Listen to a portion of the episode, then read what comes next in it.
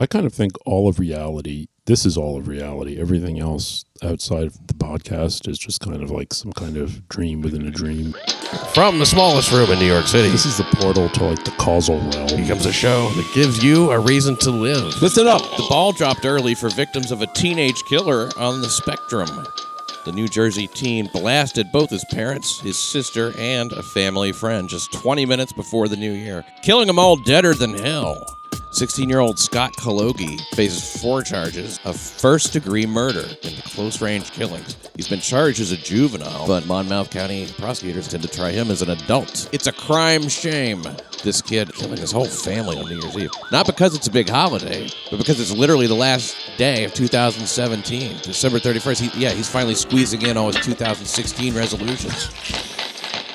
He really um, probably uh, threw off the Monmouth County uh, homicide rate, Probably, yeah. Right at the end of the year. right? like they were all celebrating. They're like, we can't, okay, guys, we did a good job. New record. We got homicides down. And uh, Oh, fuck. is there any way we could Can we fudge uh, the yeah, time on right? this.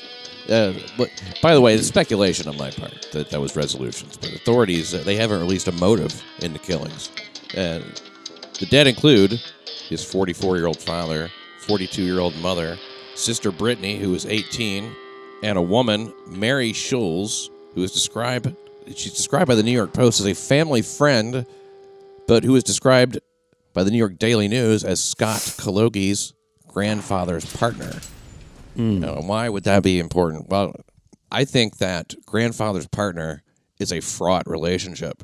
It's uh, you know, the one between a teenage boy and his grandfather's partner. Sure. because he's like, hey, Where's my grandma? yeah, it's upsetting, and and and what's her role? You know, She probably like was egging him on a lot. I mean, how many times we heard that you're not my real grandma before running off and slamming a door? Yeah, yeah, yeah. I mean, and is it up to this woman who isn't actually a blood relative to fulfill all the customary duties of a grandmother? Right. because she's getting down with grandpa apparently does it mean does she now does it fall on her to send birthday cards with laughably small amounts of money i mean with grandma out of the picture does it does it fall to this woman to not understand video games and be appalled by almost everything her grandkids do and say Right. kids need family structure I mean, time and again, we've seen statistics that show that more crimes are committed by individuals who are products of a broken family structure, you know, raised in single parent households. Right. It seems logical to conclude with kids with special needs who are autistic or gay, they That it- need family structure all the more. So these these days, to be set on the safe side, kids need a two parent, four grandparent upbringing. yeah. but he didn't get that Right. uh, and he and he killed his whole fucking family with an AK-47 that uh, that was uh, that belonged to one of the people who escaped because he didn't kill the whole family. One of his brothers got away, as did his grandpa. Oh, grandpa, get out. He managed to make it out alive, and uh, and also the shooter is alive. So that's some autistic privilege, perhaps. I mean, uh, you That's know, that's a really interesting point about um coming from a four grandparent home. Mm-hmm. And you know, you need someone to be just slightly more racist than your parents. yeah. That's that's what grandparents do. That's their job. And so with and now they've Except got this. except my, I, I think in my for my kids it, it goes the other way. whoa, whoa! You're more racist than your parents. It's almost unheard of. Is it really? Yeah, usually it goes the other way. But like, oh, I mean, over time people grow like every generation is less and less racist. well, they learn to conceal it better. oh, because of It's called evolution. Mm, That's what it is. I think that everybody's exactly the same amount of racist they've always been, and they just don't. Uh, they they it's just not as Well, outward. that's interesting. Yeah. I don't think I think we've made zero progress on racism.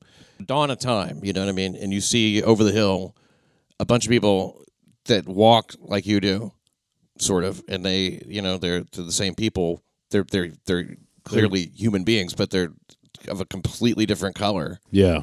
You immediately go, "Well, we got to kill all those fucking people." You know what I mean? Sure. I mean, I would think that'd be your first impulse. Like, we, I- Maybe. I, don't know what their deal is, but shoot first, ask questions later. Could be. Could be. I also found out that we are subhuman. Actually, Oh, white people are uh, the uh, we're uh, yeah. We're not really um Homo sapien. not completely. No, the only ones that are completely Homo sapien Africans, Africans, yeah, Yeah. black black people. black people. They're pu- pure human. They are pure human. We are mixed with like a Cro-Magnon or like a, a fucking uh, like a one of those uh, you know tr- slow moving tree animals, a Yeah. sloth or something. Well, that's why don't they? Haven't they always called us like cave faggots or whatever it is that they say? Cave faggots. Yeah, I've heard that so many times. Go back to your cave. Yeah, they're always like pulling this like uh, civilization one-upsmanship, I know. bragging about how great it is to be 100% human. Yeah. Well, because we're part. We have little Neanderthal. We have a, a trace. A, ne- that's why we have a, a protruding brow. Some of us, which I certainly do. I, I think I'm more Cro-Magnon than most. Great. And, and the thing is, it sucks about that. I'm not a very good Cro-Magnon either. I have the worst traits of a Cro. I'm like I'm like sort of a fucking. You don't bury your dead. Well, I have very soft hands, you know. Oh, sure. and, uh, yeah, and, and, and if and if I had a relative that died, if it was up to me to bury them, I probably wouldn't. You would just, I'd put like, them in a dumpster or Just something. just leave it on a pile of rocks. Say, look, this is. I, I would look around first, of course, but I wouldn't. Uh, no, I mean it's hard to dig. Six feet is much deeper than it sounds, It is deep. and you, it's got to be. I don't know what. I mean, the- it's basically as deep as you are tall. yeah. Think about digging a hole like that. I mean, and even that. I mean, because like until you are putting a shovel into that hard. Frozen, Oh, right. you know, January ground, you don't really know. I mean, every scoopful, it would take me probably months to do that. In this weather, Yeah, yeah. Tell me, you would you'd have to wait. You'd, you'd just like go, You have look, to it's, wait. it's cold. It's not gonna fucking. you have to wait. No one's gonna eat a frozen person. I mean, even animals are like, oh, we'll wait till this thaws out. You know, boy. I mean, like, y- y- I'd hang around till it was frozen. That's the most I would do. Speaking of dead people, Yeah. and also we were discussing sort of uh, blacks, Black Well- people, black people, humans. black bodies. We'll call them humans from now on, Okay. Yeah, humans. not as a pejorative. right. Full Homo sapiens. We'll call them homos. Oh, sure, sure. While she was angry, she was active, and now she is the latest member of the 27 Club. It's official. The eldest daughter of habitual criminal Eric Garner, the similarly named Erica Garner, Yeah. can't breathe because she's dead. And again, like her dad, of a heart attack after an asthma episode. That's so weird. yeah, she was only 27 too. I mean, what are the chances that the daughter would die in such a way In the exact same way, uh, as as her father, who same was cause of death. and he was murdered? They they they they they uh, I guess sort of caused uh, an asthma uh, no, they attack. choked him to death. Oh, well, yeah, but I mean the, the choking led to asthma, right? I don't know. I mean, I thought that they used a chokehold, Right. and that's what caused his death. And that's Well- all. You don't really have to s- get into the the TikTok. you, no, no more facts beyond that. I, it, it does help with facts. If, if, if you say this is my bottom line on facts, you know "Uh, where is your bottom line on facts? I, I try not Have you? to have. do you one. Uh, know what the fragile skull theory is? No, I don't. Well, the the idea is in law, like say you're like just throwing rocks or you're doing something. Uh, Man, I, I really appreciate if you would not kind of harp on my Cro-Magnon heritage. yeah, yeah, okay. But let's say you're doing something, and then uh, something that that normally wouldn't cause death to somebody, but it, like I'm, I'm juggling calculators. You're juggling calculators, and one of them drops and hits a guy who has a very fragile skull. Probably some and- Jew, right? Probably and it goes through it and kills him. And then your argument is like, well, it's not my fault because he had this really fragile skull. But Working on my act. the law says no. Um, it doesn't matter that he had a fragile skull. Your negligent act did cause the death, and you are therefore liable. Okay, but not true in the case of police officers trying to enforce the law. Clearly, Yes, but the police officer uh, was using a tactic, the chokehold, which is technically not illegal, but against departmental regulations. exactly against departmental regulations. So he could have So possibly he a uh, caused- possibly a within a, an internal. Uh, you He know, caused the homicide. He, department he trial. murdered him. It was homicide and murder, not the same He thing. murdered him. And everybody knows he murdered him. Everybody knows that. I, Yeah, that's yeah, not even yeah. in question. But so the question the is- question is, how was his windpipe not at all uh, damaged? Uh, along, I mean, there was no. It, it was a chokehold, but there was no damage to his windpipe. at least according to the medical examiner, who did also rule it a homicide. Okay, you know what I'm going to do now? Since Call you're me doing, a I'm going to racist, say I probably. can't breathe 11 times. I can't breathe. I I can, can't breathe. I can talk. I can't breathe. I can breathe. I can breathe. I can't breathe. I can breathe. I can breathe. I can't breathe. You get the point? Eleven times. Eleven. You get the point. Unless you hear the full eleven, you don't get the point. Now, how many times did Erica Garner say I can't breathe? Uh, Probably several. Now, was she? Um, where was Dan- Daniel Pantaleo when this happened to her? I think he was with a voodoo doctor. Oh, he was like choking a doll. I think he was. Yeah, I think he was. Cl- I think he was choking something that he bought from some sort of a shaman. And I mean, there's got to be some way to pin this on NYPD. Uh, people don't just die. No, People shit doesn't just happen. no. And furthermore, uh, you know, there's probably a lot of cops who are, uh, s- you know, not entirely displeased or unhappy uh, about this situation. I mean, I, I have no way of knowing that, but I mean, look, I, it's okay to speculate every once in a while. I'm trying not to, you know, um, f- fuck up my integrity here. Yeah, I mean, because uh, if I compromise my integrity as a journalist, this show's over. Oh So- my God! Can you imagine? I, I, please, you know, her, her she was only 27, and and that fact makes it into a lot of the headlines. I noticed, you know, because this was this is a Mm-hmm. a big time death uh, for New York City, and for the, for Black Lives Matter. Uh, only 27, so that's uh They, they kind of play that up in evaluating her life and death, though. I don't think her age is, is really is an important number. You know, I How think the- come? well, I think the important number is her weight. You know, the headline should read "Activist daughter of Eric Garner dead at 300 pounds." That's so mean. I mean, for someone who called herself an activist, she she didn't look very active. I mean, I guess there's two kinds of activists. The- There's the kind who march and the kind who die in.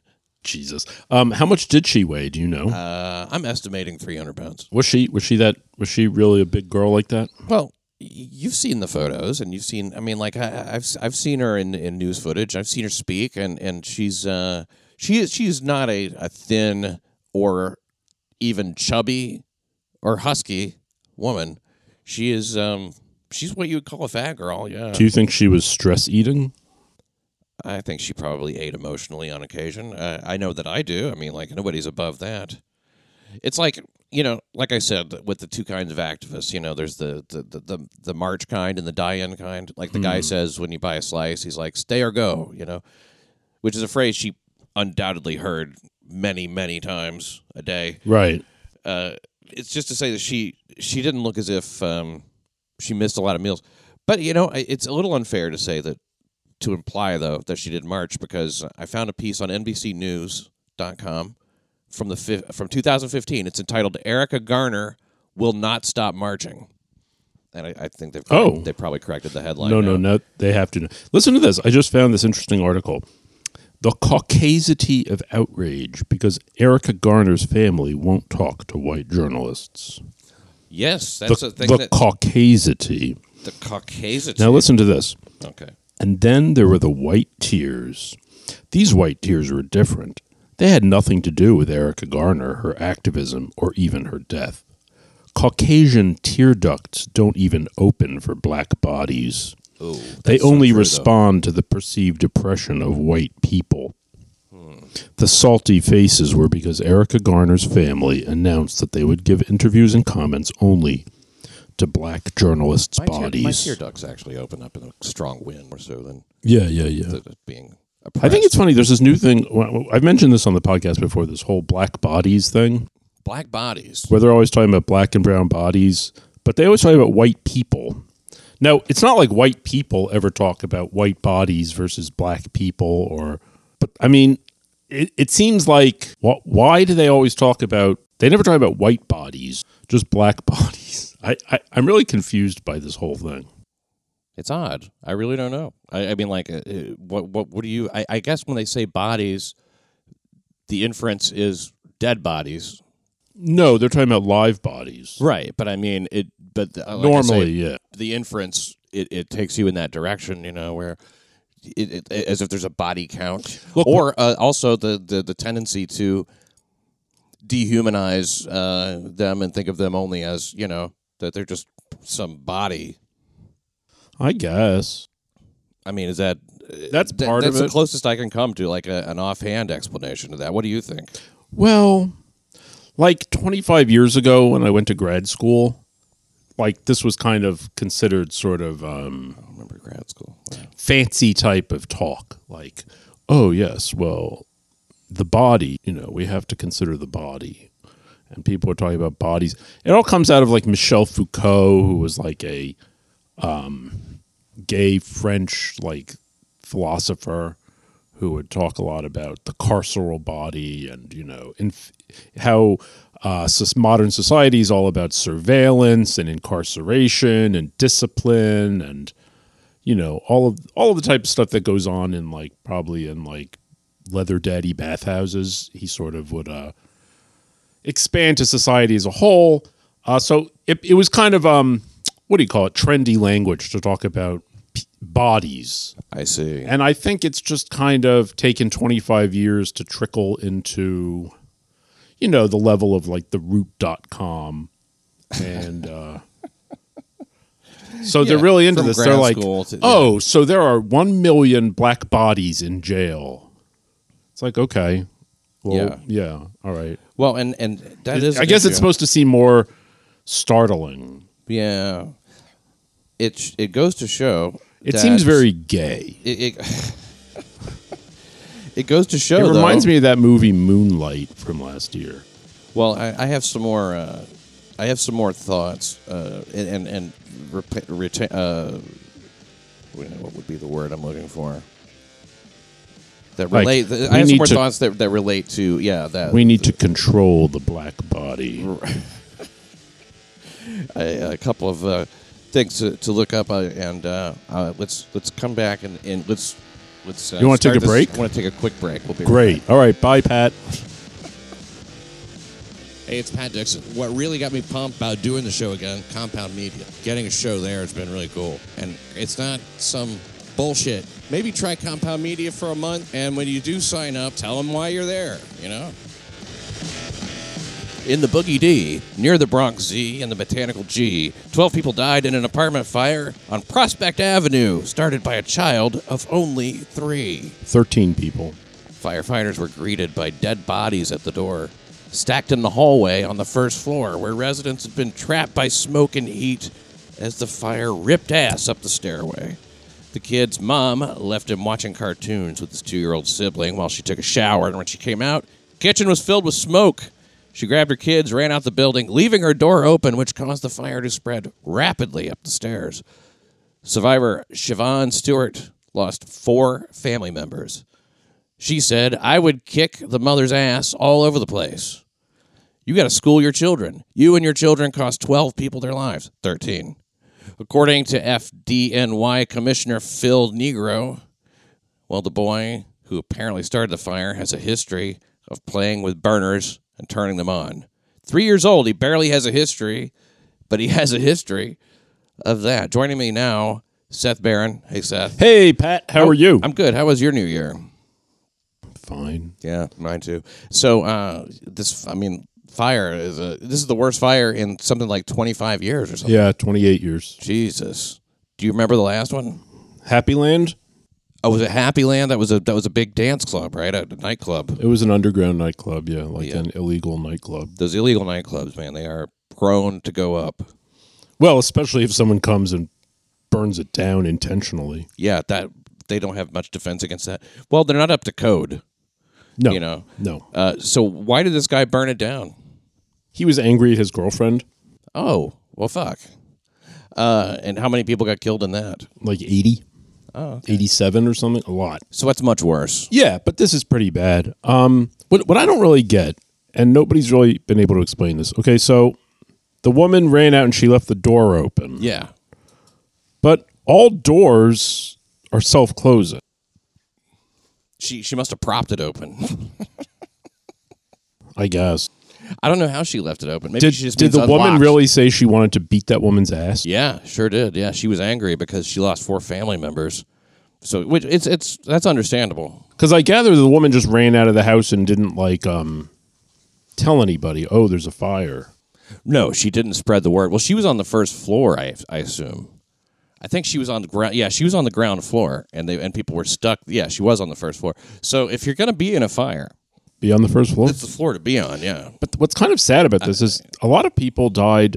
I mean, a lot of people just went out the fire escape and saved themselves. yeah. I guess. Uh, And some people just didn't like I guess some people were just in their bathtub. Here, you can do it over here. yeah, they were in their bathtub. Some of them. Yeah, uh, which Isn't a good It, place. well, it seems foolproof, really. If you have a straw, you know that you would just, uh, you know, just just Oh, lay I in the don't- I tub, run the tub full of water, and then I don't use it think like they- a reed. I don't think they filled the bathtub. Oh, well, that's where they went. Okay, well, that was what I assumed. Yeah, that's a good point, but except even with the reed you'd just be like sucking in smoke. Well, water, ca- fire can't burn water. That's all I know. That's as far Um, as I go. look, it's a sa- it's it's it's obviously it's just terrible. I mean, Maybe, maybe that guy and his grandson were just sitting in the tub at the time. Maybe they didn't flee to the tub. Maybe they just oh, they were taking a they, bath, were no, they were hanging out in their clothes with no water, just just having fun. just in the tub.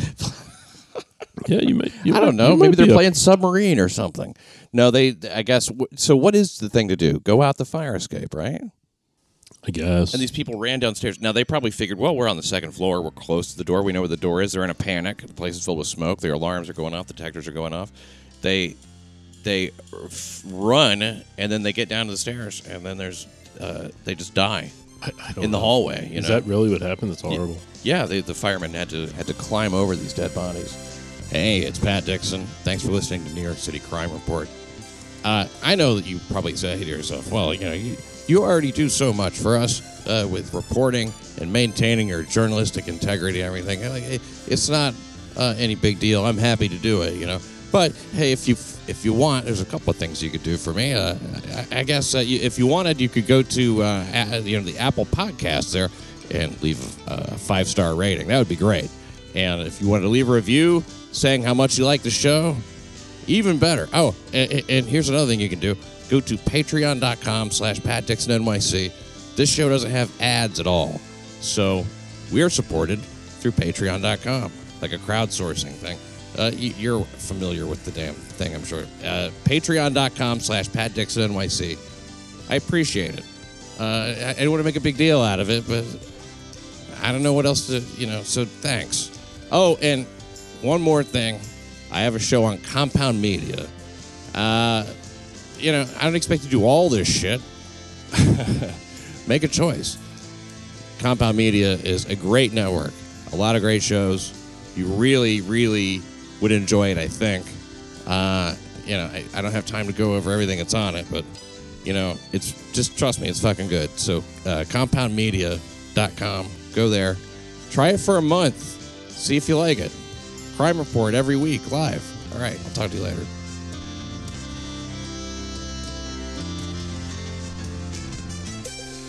I kind of think all of reality. This is all of reality. Everything else outside the podcast is just kind of like some kind of dream within a dream. Yeah, that's exactly how I feel. This is the portal to like the causal realm. The, the ca- what's the causal realm? Well, down here we're just I guess we're just in the physical world. And then above this there's like the astral realm where like spirits and souls can like, you know, transport themselves or like ascend to. And then beyond that is the causal realm, which is obviously like where God is. God, Satan.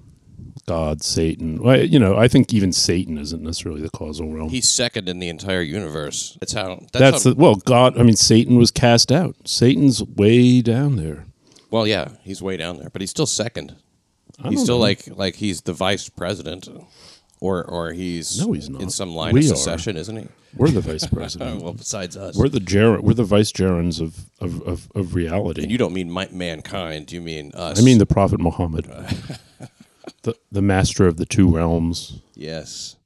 I, I I have a hard time believing that that Jews and, and Muslims and Christians are all sort of like The same religion. swarming around the same thing. Yeah. Well, it's kind of funny because they're like, oh no, we all worship the same God. It's like, well, I guess. I mean, it's all kind of it's a little bit made up anyway. So you know, I guess if you have three children with the same parents, they're gonna ha- uh, they're gonna have different ideas of what they learned, you know, growing up from them and and what what they were given to understand. Yeah, but that's assuming that that that's kind of like crediting the idea that God Himself was like, okay, here's the Jewish religion, and now here's the Christian religion, and here's the Muslim religion. Well, no, but he, you know, he. I- It's I really guess all God- just like offshoots from from Judaism, right, like all um, you know, spin-offs. or you know, improvements. Well, that's what they would It's say. just- yeah, that's what they would say.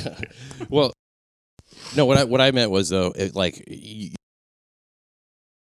you know, but Yeah. they turn out how they turn out. that's true. So you have one kid who grows up to do a lot of uh, good in the world, you know, maybe have children and a, a good family, and then you have one kid who, you know, beheads other kids Right. and and cuts off women's clits and stuff. Yeah, yeah, yeah. And then you have one that's like, "Oi, Right. like the older one. the older one." Yeah, yeah, exactly. That that shrugs. Yeah, that's yeah, that's he's the oldest. Well, you've got the older one, and so your your first kid, you're kind of like very, you have a lot of discipline, yes. and you really like make them hew to the rule. And then the second kid, you kind of relax things a little bit, and by the time you have your third kid, it's just kind of running wild. Chaos. Yeah, uh, you don't really pay much attention to it, Parents might not even be together anymore. right? And it's just go- running through the neighborhood, You've you burning shit down, you've used up all your parenting skills. right? And it's you know you're kind of old, you're not paying that much. att- You're like, oh, it, it'll turn out all right. Oops. Then you have an accident, right? Oops. Later on, and then Yeah. and then that he, multiple wives and stuff, and that's right. uh, as uh, my old friend Tim Wilson used to say, I've quoted him before, and he said, you know, I can't. His wife was Jewish, Oh, and he was talking about the Book of Mormon. My wife's Jewish. I can't even sell her on Jesus, much less Jesus the Western. Yeah, right. Jesus the Western. That's the story of Was he a Mormon? no, no. He was like, you know, they always want you to read the Book of Mormon. He's like, I haven't even finished the Bible yet, you know, Right. Much less the Book of Mormon. Have you ever looked at the Book of Mormon? never. No, I never have. I've never looked at that book. I mean, it's really um look, not to insult anyone's cherished faith, but it's yeah, it's pretty weird. A lot of hardcore Mormons listen to this show too, by the way. Is that I true? I want to shout out my friends in Salt Lake City. And Provo. and uh, yeah, out west, and and, and uh, you know, I- nothing disparaging to say, but what does it say in the book that you uh, you say it's kind of Well, it's kind of Are like there a lot of pictures in it? I always imagine- it's it's kind of it's like written like a hodgepodge of the um of the Old Testament or the Hebrew Bible as we would say. You know, with all of these different tribes and these different kings yeah, I and- remember that. and all these and so it it it but it's just its own version of that all taking place on the American continent. oh, Would- do they have like? Are they named like running deer and stuff like that? No, no, no. They're named like kind of made up, sort of Hebrew sounding names. So. th- Their belief kind of dovetails with uh, what do you call it? The uh, black Israelis. Uh, Oh, the belief? Black Hebrews thing. Black I mean, Hebrews, a right, little right. bit. Well, they think. black Israelis. Here's what they think. The Mormons think that in the Exodus, when the Hebrews left captivity, I guess some of them went made boats and went west and wound up in the Americas, and uh, so that they're just like you know the Indians are just like this these descendants of of I guess the ancient Israelites, and Jesus appe- and then you know so they had their own civilization and then Jesus appeared over here. appeared. Yeah, you know, after his crucifixion or maybe you know I don't know maybe he could bilocate I don't know Tele- teleporting, perhaps. something like that. And uh, yeah, so or maybe when he was after he was crucified, he came over here. Uh, You know, I don't really know. Well, you see, okay, wait. If, if you look at the Bible now, the, fir- the first commandment, the uh, in the Jewish tradition, it says, "I am the Lord thy God, which have brought thee out of the land of Egypt, out of the house of bondage." And so, I think what he was saying to the Jews is, "You know me, I'm God, capital G. And I'm going to tell you something that I know. The truth is, I know everything." That, I, that I'm aware, you know, a concept you probably don't grasp immediately, but uh, so people in your tribe, and this is just a side note to you, Moses, because you know he took Moses aside to yeah, explain to him the commandments. He said, "No, ta- no, you don't have to take this down, but I want you to get this because people in your tribe think a lot of you." He said, "What the fuck do you know, really? You know, I mean, like, you know, Moses is just a guy. They had a hell of a fucking. It was a, t- t- in order to get to the commandments. It was a real fucking journey. If you look at Genesis twelve one through three, the Lord says to to uh, Abraham, Boy, you know this stuff right off. yeah, he said, go go from your country and your kindred. He said this is what he said to Abraham. Now Abraham is the original Jew, Yeah. and your father's house. Uh, uh, go go to the land that I will show you, and I'm going to make you a great nation. I'll bless you. I'll make your name great, and uh, and that that you will be a blessing. There he goes. I'll I'll, I'll Right. bless those who bless you, Right. and him who dishonors you, I will curse Right. and all the families of the earth uh, shall be blessed. Now, So uh, ba- basically, it's he's very much like Marlon Brando in The Godfather. You know, why didn't you come to me first? You know, Why don't you come to me? I could have helped Oh. you out. You, you. you were afraid to be in my debt, and uh, you, you you were afraid of having a friend like me. There's courts here, and uh, uh, all that kind of shit. Sure. I- in a different order he says all those things and uh, and so that this is this is god leaning on him and that, that was the first time i got the religious significance of the godfather you know Huh. even though god and father are in the title Yeah. a little dense i guess Right. but he moved I abraham guess I guess I never really thought of that until he's- now. he moved to canaan just just like god asked him to Yeah. made a fortune in egypt along the way him and his wife Oh. sarah had two sons one of his sons was named ishmael Yeah. the other was isaac Right. So you know, it's it's like a Cain and Abel kind of thing, with one of them turning out pretty good and the other one not, Right. sort of. But he had Ishmael with his um his servant Exactly. I think that's- Hagar. That's, kind of why. Yes. That's, Hagar. The, well. Ha- Hagar the horror. Oh shit. Right. well, he's- I I only say that because you know she turned it. Well, Sarah got rid of her. Yeah. You know, because she's like, I don't, I don't want you around. Right. And I so mean they that had kind of kid. makes sense, right? And so yeah, and that might be why Ishmael turned out to be, uh, you know, somewhat, uh, you The- know, the father of the Arabs. less than Isaac. Oh, he turned out to be father of the Arabs. yeah, that's the whole point. Now that I didn't know. Yeah. So, so Abraham is the father of the Jews. He gave and, and his son Yeah. through a whore or through Well, a through uh, his maid or whatever. housekeeper. Eh, but wasn't that like uh, Sarah's idea? Uh, yeah, it could have been. Because she was really old and Abraham was really old, and they were like, "We're never going to be able to have a kid." So they they had Ishmael uh, through Sarah, but then she also got pregnant. Yeah. You know. And they, they don't really talk about favorites with their kids. They try to say they love them all the same, but they, I mean, the But fact it's not that- really true. No, the fact they have to try to love them all the same, and not it, it's telltale reaction to what they really feel. I think I love my kids both the same. yeah, you have to try though. I just sort of, I, I guess they're just different. I love them both equally, but different, separate but equal. is Something your like- love. yeah, yeah, Did yeah. you know Sarah was really hot? Was she? She was. And, and and like uh, he had this hot wife, and he had to negotiate uh, a lot of pitfalls. It, spent a lot of time thinking about that. It's funny that the Muslims and the Mormons, She was like ten years younger than him too. the Muslims and the Mormons, who both are ba- have based their religions on like kind of like screwed up rewritings of the Bible. They both have um polygamy. Put it this way: when Abraham went out with Sarah, I'm not so big on like early Canaanite dating rituals. I guess we found the limits of your uh, of My knowledge. of your studies. You know what? You, you, you try me. You'd find them very, very quickly. I know Balthus. That's about it. primitive times though, very primitive. Oh fuck yeah! I mean, uh, yeah. And then Isaac was the one who uh, there was some confusion over his potential sacrifice, right? God said to Abraham, "Give me your son." Abe said to God, "Man, you're putting me on."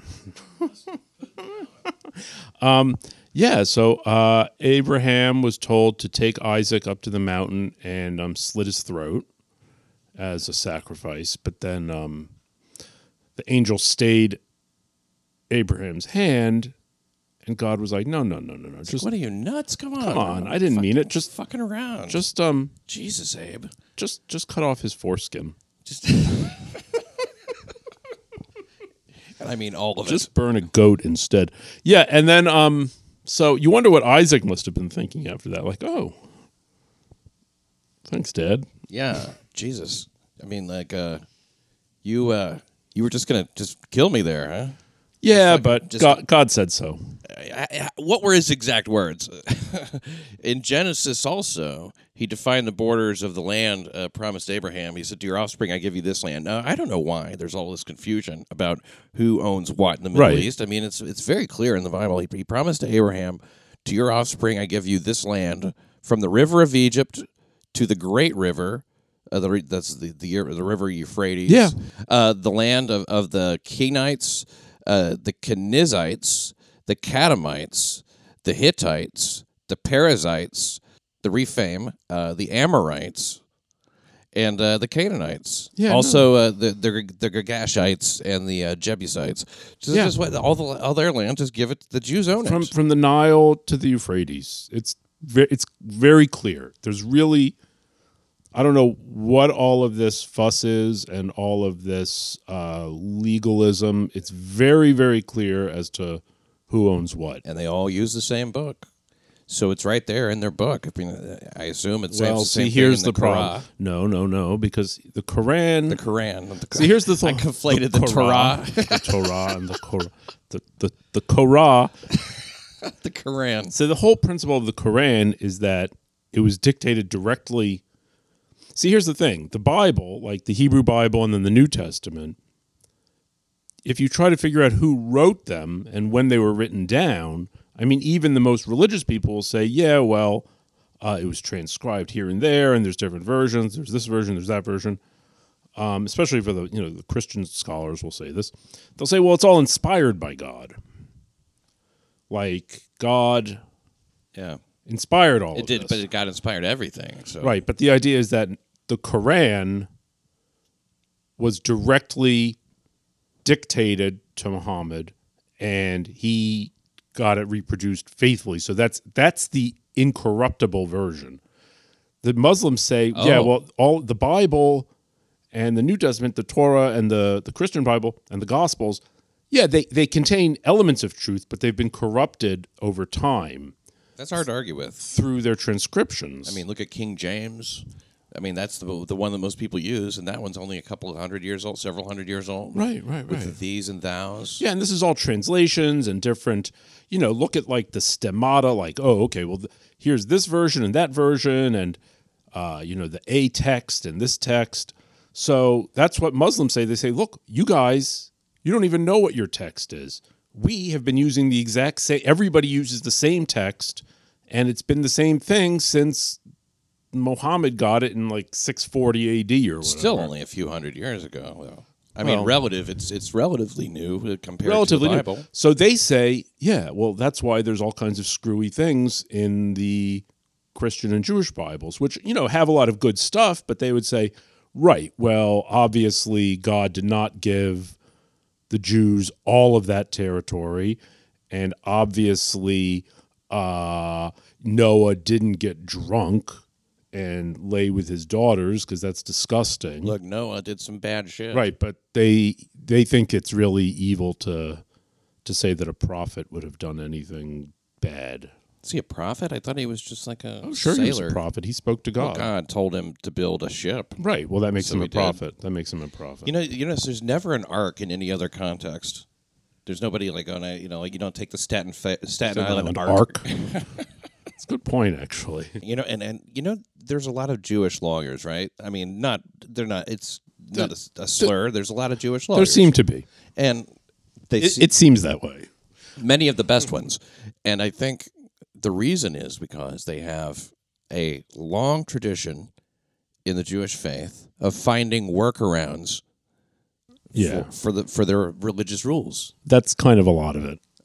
It's very interesting, isn't it? Because It is. It's a skill. Uh, people sometimes can find ways around saying they, they seem insurmountable. They seem completely cut and dried. This is the rule. They're like, well, what about if we Well, there's that. There there is a kind of well, pay a goy to do this? that's the tradition that you know traditionally a lot of the critiques of Judaism have been that well it's it's legalism it's a legalistic religion and it's just all about rules and there's no spiritual kernel and that that's been the traditional anti-Jewish oh shit. dating back to the days of Jesus oh, I- oh Christ! I don't mean to No, it's it's not anti-Semitic per se. It's just like anti-Jewish Wait, what's the difference? I, if you asked me what anti-Semitic mean, I would say anti. because anti-Semitic means like looking at Jews as a people. There's really a major flaw with them. Mm, and that you know something we, you know we really have to like consider this as you know as an ethnicity as a Wait, just- race just one.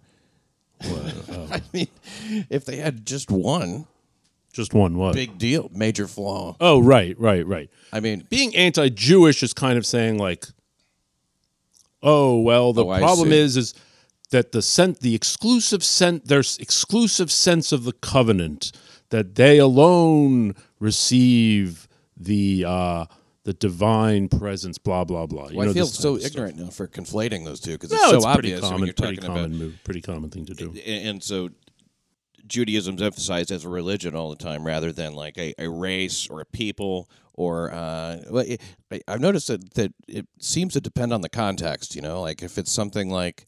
Uh, you know, if it's if it's a prejudice or something like that, or if it's a uh, I mean, some people are both anti-Semitic and anti-Jewish, so you can always put yourself in that camp. Well, I wouldn't, but uh, I wouldn't put myself in either. I think I think Judaism's a fine religion, but I do Yeah. hate. Well, maybe maybe I'm anti-Semitic, but I'm pro-Jewish.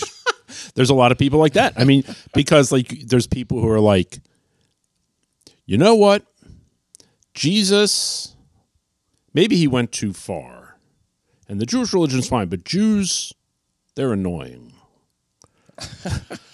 well, to, to find people annoying is not to The funny thing about everyone's annoying. The funny thing about anti-Semitism own way. is it has just so many like variations and shadings, and it's amusing how um how into it people can be. yeah, it- what you mean without realizing or considering themselves Kind to of. be anti-Semitic? Kind of. Yeah, I guess that's probably Kind of. True. I mean, I'm not someone who goes around pointing it out everywhere or like making it up, but like the rest of these fucking right? yeah, right. Well, a mild case of it on the Upper East Side. No kidding. Yeah, the millionaire socialite daughter of the late owner of the Washington Redskins, the LA Lakers, and an NHL hockey team was arrested for assault after bashing a stranger in the head outside an Upper East Side restaurant with her $425 designer glass purse. 28 year old Jacqueline Kent Cook is uh, also accused of making an anti Semitic remark Yeah. to the victim's mother. Uh, the assault occurred after 52 year old Matthew Habercorn's presumably slow moving old mother was getting her jacket so slowly, the heiress became irritated and encouraged her to move more quickly. She said, Hurry up, you Jew. She then allegedly told the woman that she should use some of her money and get a nose job. Well, that's some kind medical advice Well, maybe. uh, Ha- Habercorn confronted her, you know, his Yeah, mother, yeah, then, yeah. rather, you kind know. of brusque. Oh, yeah, sort of, yeah, uh, in, in an insulting sort of manner. So, so she swung the bag, uh, hitting the alleged uh, Jew in the head. Uh, as he said it, she clocks me in the head with her glass purse. According to the Daily News, the purse appeared to be a Lulu Guinness Mirror Perspex clutch, Oh, priced at four four and a quarter. so it's really not glass. It's like um probably some kind of like thick plastic. Well, wh- what what leads you to that? Because it says Perspex. Yeah. uh, you know, perspex is, is similar to glass. Is it I mean, heavy? isn't it isn't it kind of like the kind of stuff that they use at banks for, um, you know, bulletproof glass? Holy shit! Well, yeah. Well, bulletproof glass. glass, I guess. It's it's, it's it's well, it's probably some kind of like uh, I think it's some kind plasticine of pla- glass. Yeah. Yeah. Uh, well, so Cook has been in trouble with the law before. This is not new for her. 2006. Oh, excuse me, 2008. When she was apprehended on a DUI rap, she allegedly asked the cops if they knew who her dad was and threatened that she'd have their badges, saying a million dollar, uh, excuse me, a billion dollars goes a long way. Um, I thought you were going to say that when she was arrested, she asked the cops if they were Jews. asked them if they if they why don't you spend some of your money on a nose job Yeah, perspex is it's an acrylic glass. yeah it's it's probably the kind of thing that's not going to shatter when you hit a jew in the head with it No, but uh, it's also going to hurt badly. It's Oh, sure. probably ra- rather hea- that's probably why it's a clutch rather than a purse. You know, You know, I- it's I- I'm funny- gonna look that purse up. I'm gonna see. I, I bet you it's a s- it's a tight little package. Because when I heard the story, I thought, gee, I wonder if this woman maybe has a drinking problem. Yeah, that's- and then you said that she had a DUI. well, and yeah, she was arrested on DUI. I don't I, I don't know if she was convicted on that. right. But typically, if you're arrested for a DUI, Not a lot of people getting out of that. not a lot of people get falsely arrested for a DUI. Have you ever heard of anybody like. Oh yeah, almost everybody. Right. Depends on who you believe. Sure. Well, okay, I'm looking now at the. Uh, let's see. The, I'm looking at a silver mirror Perspix lips clutch by Lulu Guinness. So it's lips. You know, it's like the Rolling Stones logo with no tongue. tongue and teeth. Just uh, it's just uh And now there's other ones here that are shaped uh, not like lips. Okay. I I think you'd want to get hit with the lips because it's got the it's there's no corners on it. This thing here though. No, even the at the cloy- corners of the mouth, the corners Ah, of the yeah, lips. I think this is the one. Yeah. No, even the corners are, are sort of rounded. I think this is what he got hit with, though. This one right here, which is Oh. very boxy. And Is that see through? it's mirrored, it says. Oh. Well, I mean, anyway, the, the whole Seems like a- point. yeah, glass. Yeah, people with glass purses shouldn't. shouldn't uh, hurl. if you are swinging it by the chain, kind of the way um, the young David felled Goliath, like with his course. his sling, we were just talking about that earlier. yeah, um, you could uh, inflict some damage. I would think. Oh, I mean, the guy was bleeding. He, he got hit really hard. Yeah, you, you could But is that potentially is, kill that just somebody. because he was like a wimpy Jew? I don't think so. No, I think it's I think it's rather because uh, women seem to be under the impression that they can't truly, you know, Hurt anyone? Yeah, like sort of like a toddler, you know, how a toddler feels free to just like swing his fists on an adult, you know. Yeah, they, yeah, they yeah. sort of permit this. Like run up to somebody and just start punching their knee. Yeah, they think it's funny. And it usually sometimes it is Sure, funny. Yeah, kids like they they swing their fi- they could punch you right in the face and you just say, "Oh, kid." Uh, uh, you know, up until a certain age. And then it's uh then you got to put a stop to that shit. Uh, but women don't really get the memo on that because uh you know, they uh they for some reason I mean, she's arrested for assault, so I mean, Oh yeah. So she's uh, she has assaulted this guy. Women think that they may like I could beat a woman's ass, but like if but men are impervious somehow. Well, the other funny thing, and I think television and movies have something to blame for this. Women uh, seem to have a. Uh, I mean, I agree with you. Yeah, they feel that they should be able to do it and not get in trouble. But um, I feel like lately women have this outsized sense of their uh, physical capabilities and their uh, capacity to hurt people Oh, and like to get into fights with people. Um, and I, I blame it on television because you see, there's all these television shows where they have a um, like an FBI agent or whatever, or a spy who's like, I don't know, maybe 105 pounds, like the actress oh, sure. five foot three, five foot five, who through all of her amazing martial arts skills and weaponry skills can, you know, take out a bunch of like like three two hundred forty pound, six foot three like professional fighters. Oh, it could happen if uh, if if she was trained by the government. I mean, do you really think so? Uh, And if she was maybe if she was implanted with a male heart or brain, yeah, uh, yeah, it's they also yeah they have this idea of being badasses. Yeah, It- well, I mean every show that has a that has police now, they they've got a really hot woman who's like a profiler or something or something. Yeah. FBI agent or yeah, like you said, and that's that's now what we think of as that- that's what a cop looks like. You know, right, used to be a guy in a short sleeve shirt and a tie, a little overweight right, eating a right, donut. right, right. Now it's these These hot really women. hot young women, sure. Yeah, I mean that's why there was a novelty to Charlie's Angels because that's like this is not what real you know l- legal enforcers or, or whatever. I don't even know what Charlie's Angels were exactly. I mean they work for some dude, private detectives. I, gu- I suppose, but I mean they yeah I guess that's what they were. They certainly weren't. I don't think they were like officially sanctioned Law to be out there enforcement. doing these things that they were doing, whatever it was. But they. uh women do have that idea. Yeah, now the girls will grow up thinking like, "Hey, how come I'm not working in a police station?"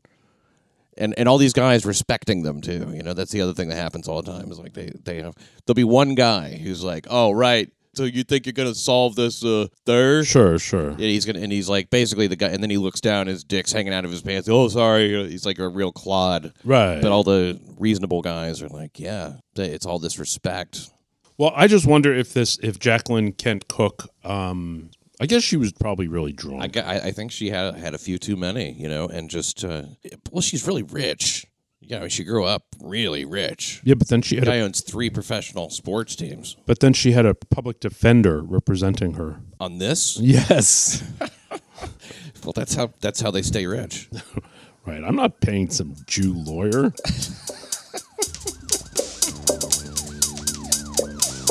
this is Donald J. Trump, President of the United States. You're listening to New York City Crime Report. It's sometimes like I'll be going to bed and I'll realize, okay, so I woke up. I spent the whole day looking at a computer screen, and then I came home and spent the whole day looking at my phone, and now it's nighttime and I'm still looking at my phone, and now I'm going to sleep. And it's like, it's a little depressing. I look at my phone a lot too at home. I think it's because my wife is always naked, and I'm trying to avoid catching a glimpse of it. it fucking is hard work. You had a point. It is not easy to fuck a woman, even in the best of circumstances. Well, you know. There's certain things. There's, you know, you kind of gutting it up to want to. Right. Uh, just- Getting her to want to. getting her to want to. I mean, like both people wanting to at the same time. How does this ever happen? Actually, It's kind of remarkable. it is remarkable. Uh, just with because there's plenty of people I'd like to that you see. You know, oh, it- oof, Sure. that'd be fun. yeah. And then like all those are the ones that, that you know you can't do that No. because it's you know adultery and it's gonna uh, you know the, you have to get used to the idea of somebody being heartbroken because of some extreme pleasure that you have. Seems unfair. It's really a grand trick, isn't it? Kind of. That we have this. Because I tell you, if my wife had sex with a guy, yeah. I'd be. I feel I'm not. I don't think I'd be heartbroken if this marriage doesn't work out. I won't be heartbroken. I'll be just a. Part of me will be relieved, Okay. and the and then the other part of me would just be like, oh, I, I can't believe I thought that this was something. You know, like Mm. yeah, I- but suppose it falls apart not because of her adultery, but because of um like I don't know, something you do. well, I mean, Or just like irreconcilable differences. Oh well, in those cases, it might be a little bit more heartbreaking, I guess, Right. Because you always think like, oh, we can work it out. But the, but if there's adultery, you know, there's no working Sure, that sure, out. I'm not sure. going to work this out.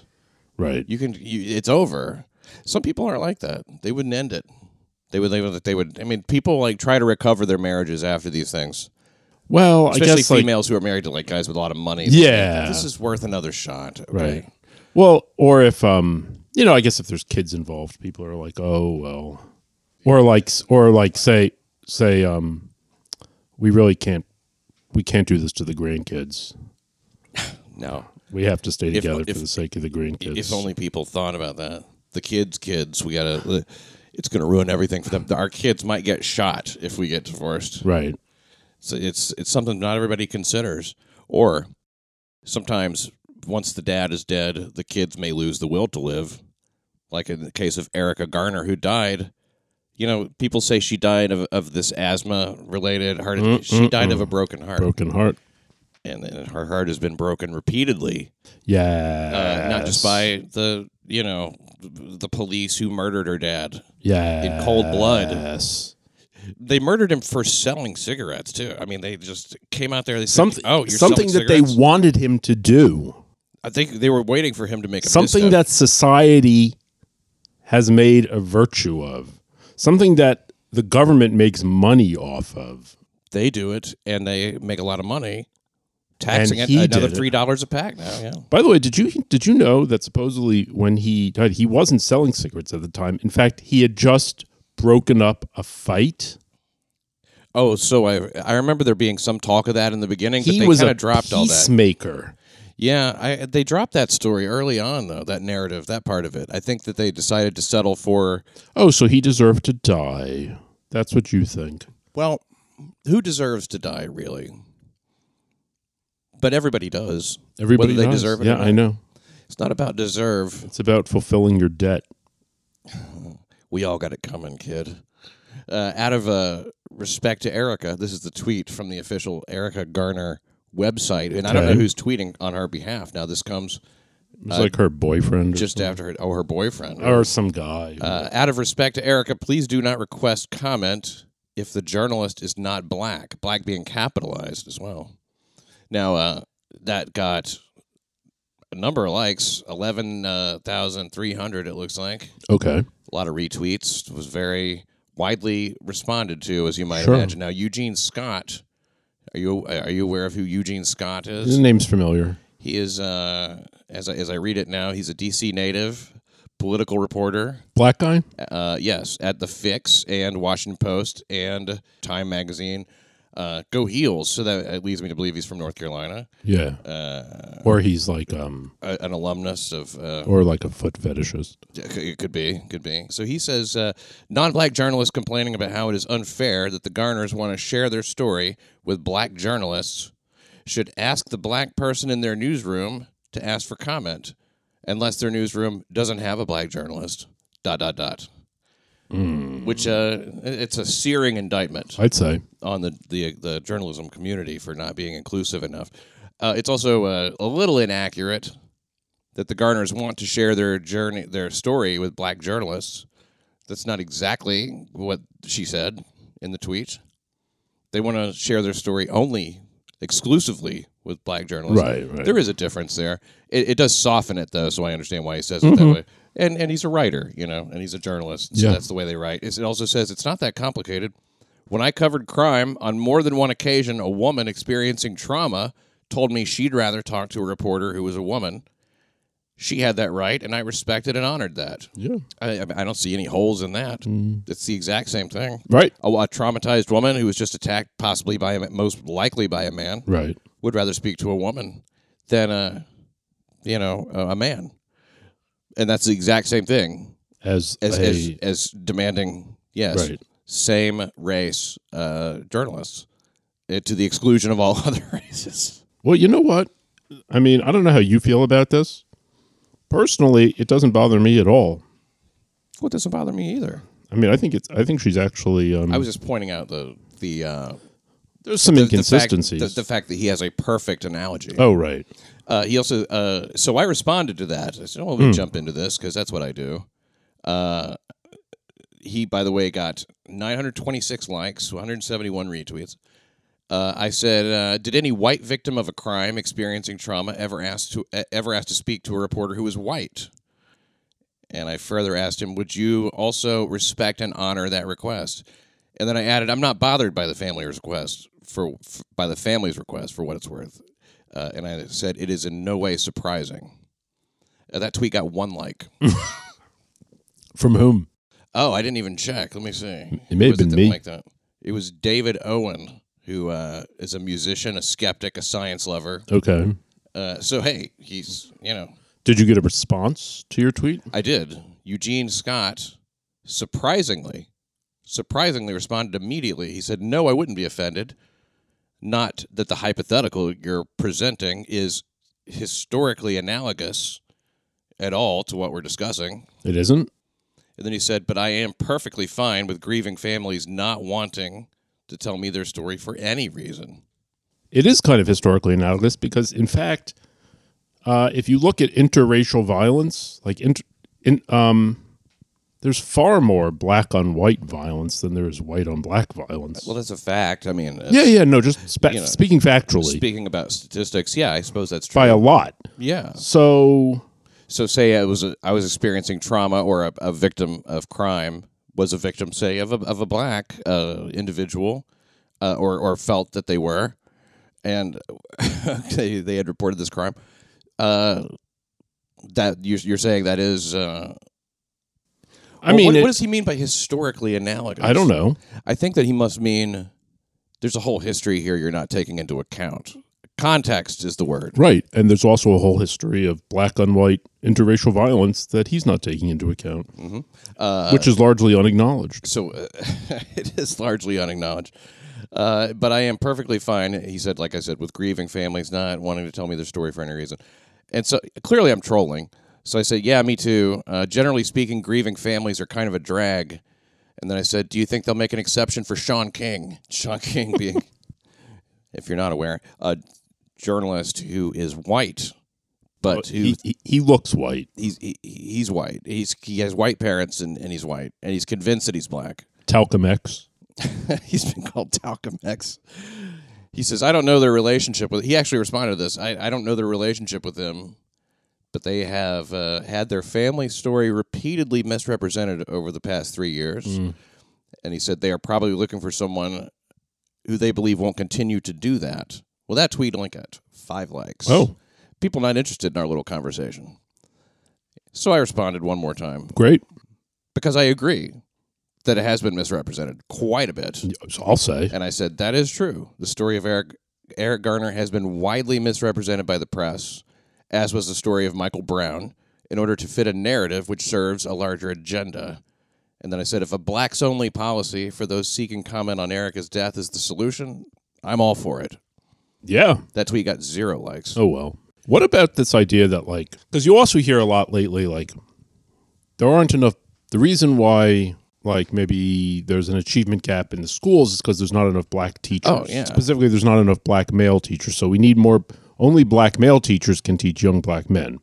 Hmm. Only black reporters can report the black story Oh, I see. uh, black people need to be more represented in movies, TV, et cetera, et cetera. this must be Black politicians need to be there to represent uh, the black community. historically what I wasn't taking into account. See, here's the problem. If, you know, like say, that- right, w- one thing that people get upset now is uh, like African Americans comprise only about what, 8% of professional baseball players now or less. Is that a fact? Well, yeah. A lot of Dominicans. There's a lot of Dominicans, Puerto Ricans, Colombians, Venezuelans. even some Japanese. some Japanese. But in terms of African Americans, okay? there's f- yes, I am. I just had to um uh eructate. Um uh there's not as many African Americans playing baseball as perhaps there used to be. So this is seen as like a a, a crisis. Oh, Uh, So there's this whole thing we need to get more like why aren't black what, like what are the racist reasons why black people are not going into baseball? Now here's the problem. I mean, if you look at basketball, football, there black people are well represented in those sports, well represented. perhaps overrepresented. Possible. But see, here's the thing: the law of averages says you can't be overrepresented in everything. Oh yeah, I guess that makes sense. Yeah. you have to you know you have to be rep you know fair if you're going to be overrepresented in some things well then presumably you're going to be underrepresented in others Sure. I mean, you know, uh, baseball is uh, a difficult sport, and uh, it requires, I think, a, a lot more of your attention than people seem to. Look at look at uh, you know a guy like um, Michael Jordan. You know he dominates the NBA, and yet you know he, he- I he wasn't a great baseball player fair to say he was not great. but that's fine um He couldn't dominate in, in both. right so you know i guess what i'm getting at is maybe the only way to make sure that there's adequate representation is To cap Total- the number and the other. no to have total segregation Oh. that way Well, that's a thought. One hundred percent of all functions would be filled by blacks. Yes. There would be perfect representation. Well, and then by extension, you know, that could work in in other facets of life, I suppose, of professional life. If if uh, if they're underrepresented, say in uh, you know a- as car dealers, they don't own, they don't own a lot of car dealerships. Yeah. You know, say, well, hey, well, uh, you buy your own car dealership. Yeah, yeah, yeah. and then you'll have one. well give them. I mean, basically, this is going back to the whole. Um, Just level the playing field. sure, sure, sure. Separate but equal. I mean, I guess that's isn't that what they're looking for? Well, n- no, I, I, I guess not. I think they want equality with but separateness is is that comes later. That comes after they've uh you know the, the separation part is is in the university level now. It's it's very much like the thing you mentioned before that was in the university and and then it found its way down the term bodies you said, you know, Yeah. black bodies. Well, it's still in the university phase now. They're workshopping it. They're figuring out how do we reimpose some form of segregation. I, and I don't know why exactly, but they, uh, you know, like for instance, they want to have a, a, a day, a black day on campus. You know, and, Yeah. And, and there was one guy who. I think lost his career basically over that because he cause it was a professor. I don't remember his Brett name. Weinstein. Was that, his, was that who it was? Yeah. He said, I'm not into this idea of, of uh, segregation. Well, what it was was every day they would have a um, every year Evergreen State College would have a uh, a day when blacks would leave campus and go have like a retreat or whatever. and then w- this year they were like, you know what? Why do we have to leave campus? This is our campus. We are going to stay, and we want all the white people to leave campus. oh, yeah, that's a huge shift, isn't it? Yeah, and so Weinstein, who's like, as far as I can tell, some kind of liberal, was like, "Nah, I'm not leaving. Cam- I mean, if you want to go and have a retreat, that's fine. I'm, it's not like I'm going to go and demand to be part of your retreat. Right? But the idea that like white people have to stay home so you can have like a special day—that's ridiculous. Imagine being the only white guy on an all black retreat. How much cooler would you be when you came back? Well, ask Sean King. The things you would learn, the things that you would uh, internalize, you know, in, in, in just a retreat. I don't know how long a retreat is. well, like if you went in disguise or if you just went as the white person. Well, you that would be optional. I I think a disguise would be best, probably not necessarily a black person disguise, but Oh, maybe wear a policeman's uniform. like you're there as security. Exactly. Yes. Yes. Or or yeah. I'm, I I'm don't a know if- cook or something. I kind of feel that then you wouldn't get oh as a cook. I wonder if they demand like only black cooks at their um At their all black retreats. Yeah. I would hope so. Or maybe they have uh, some sort of uh, you know white slavery. You know, Cosby demanded a black cook uh, when he it was in his rider. That when he was that when he appeared, he wanted black people to prepare and bring him his food, mm. and he wanted like meatloaf. He, he had like really specific. did he want um black tasters to make sure he wasn't poisoned? No white tasters White tasters. to- to make sure he wasn't roofied. it's interesting he didn't ask for um black women to rape. yeah, specifically in the rider. Well, he mostly it seems like all of his victims were white women. Oh, that's interesting, isn't it? Oh, Yeah. I see what you mean now. Yeah, that's weird. He didn't. Uh, I want black cooks, black security. I want um, a black person in the green room to do my makeup. I want a black dresser. And I want white women to come after the show to be poisoned by me and raped. when it comes to rape. well, wait, were they though? Were I think that Almost all of them. there was the one who he's being legally prosecuted for was black though That may be. at But, Temple University. but by and large, they were, um, at least the women who said that they, who, you know, accused him, they were mostly white. I did see that there was a lot of white women on the cover of that magazine. Uh, yeah, that's in fact the crowd of women. Now that you mention it, if that was a crowd of women who are Oscar winners, there'd be like, why not more diversity? here? Yeah. you know you don't hear you hear Cosby slammed about a lot of things, but the in, the non-inclusive nature of his rape victims is not something that they've harped on. No. Huh. Interesting. Well, here's what I hope about Erica Garner. Okay. Now she's obviously this has happened.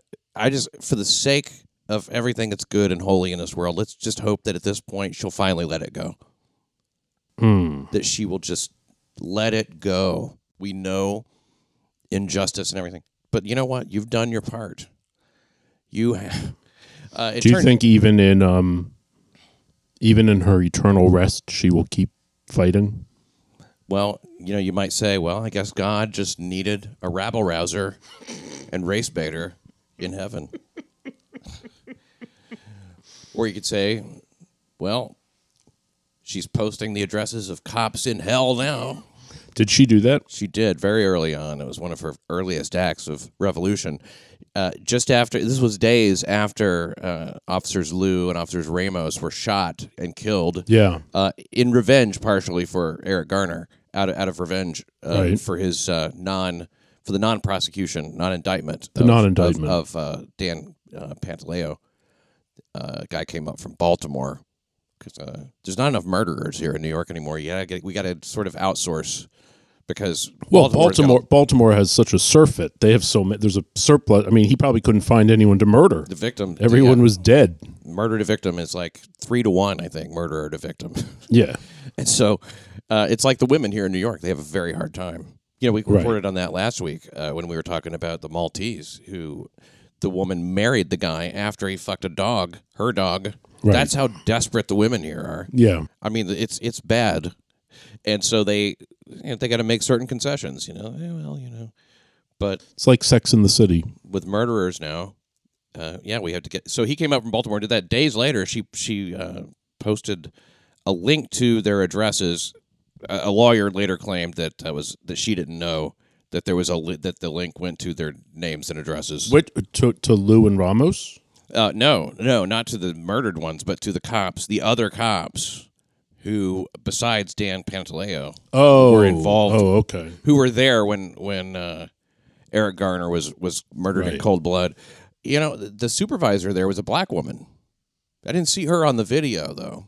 No. She wasn't on the video. I, I, I suppose she didn't get in the middle of all that because, you know, what they were doing was, uh, you know, the law and everything. So the, she, I guess, in a way, it re- if it falls to anybody, uh, you would think it would fall to her, you know, to be indicted. And I think that uh, most likely that's what in, in the Forgotten Borough, Staten Island, where this was litigated, the grand jury must have concluded, well, we didn't want to see her go down. Right. So this was all to save a black woman, really. Uh, but uh, yeah, I mean, it, I want to say this too. By the way, uh, Erica Garner did march.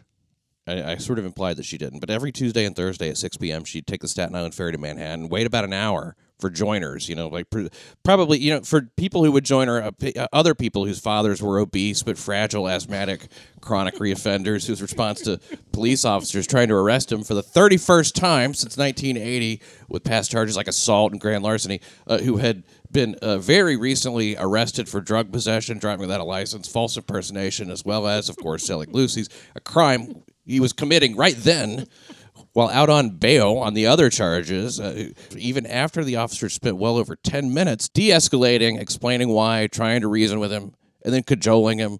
Uh, you know, pretty pleased with sugar on top. Come along, sir. Uh, You know, they haven't given him plenty of space and time, by the way, to cool down and make a better decision. With Garner having countless opportunities to change his mind as they pleaded with him to cooperate, uh, you know, during what the video shows is an exceedingly slow developing situation. His response to all that was to refuse to comply, all the while trying to back down the cops, refuse to be taken into custody, yell at the officers, repeatedly assert that he didn't do shit, and even challenge their ability to arrest him This at one ends point. today. Declaring, this ends today. And as he remained belligerent and a crowd gathered, unfortunately, police finally had no choice but to, to do it Eric Garner's way and, and move in and take him into custody without his permission. And, and that was done at Eric Garner's insistence of a guy who'd been reported uh, to the police by the owner, like I said. So, uh, so the, these would be the people would join or other guys with fathers like this. Oh, yeah. Were they were they asking him just to leave? No, no, they wanted to come along. Come along, we're arresting you Oh, oh, okay, okay. for this crime. right. Yeah, so they were trying to take him in, and he didn't want to be taken in. They had to do it. Uh, they had to do it.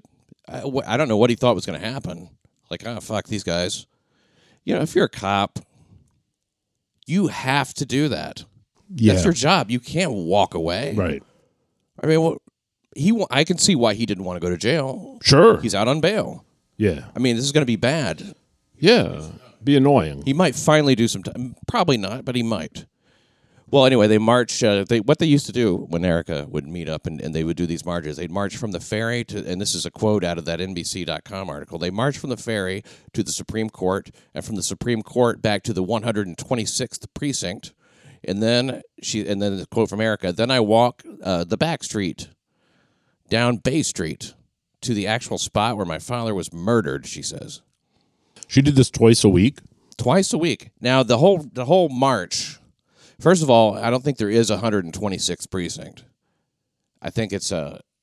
I, I I think she must be referring to the. I believe it's the 120th or the 106th. I looked it up, and it's a different number, but it's in Staten Island and it's near Okay. it's near Bay Street. Okay. Uh, and you can't walk there, by the way. So like you have to take the ferry back down. So they, they don't march to the 126th precinct. No, but they, you know, they, they march to the ferry, take the ferry. Yeah. And so uh, from the ferry to the Supreme Court is about a mile. And then from the Supreme Court back, obviously, would be a mile. Another but that- mile. but they But don't it's downhill. say. But It's they. downhill. but she didn't. They don't. They don't mention marching that Right. because they marched then to the 126th precinct. So if it is a mile, it's another mile back, and then it's a half mile. It's about 0.6 of a mile, to, so 60% of a mile. So really, she's you know a couple miles a week, Yeah. uh, is it four miles. But you get a break. You get to like sit on the ferry. yeah, yeah, yeah. It's not all at once. Unless she's like marches in place on the ferry.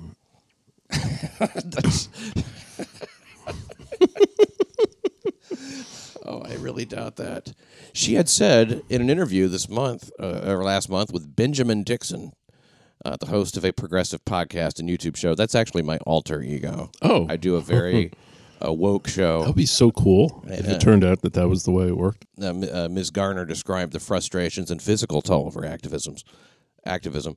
She says, uh, "I'm struggling right now with the stress and everything." She said, "This thing it beats you down. The system beats you down to where you can't win." By the way, the city paid the Garner family 5.9 million dollars. That's pretty good. Did she get any of it? Uh, yeah, I would assume. And, I mean, the- maybe the system she's talking about is the, her parent, her mom. Wasn't there a big fight going on between like I don't know, his wife or his daughter and Well- his step parents about who gets the money from the t shirts? oh, I, that I don't know, but I know that as far as the uh, he had another. Oh no, that was the Michael Brown family. I'm sorry. Excuse right, me. the T-shirt money. Who gets the merch?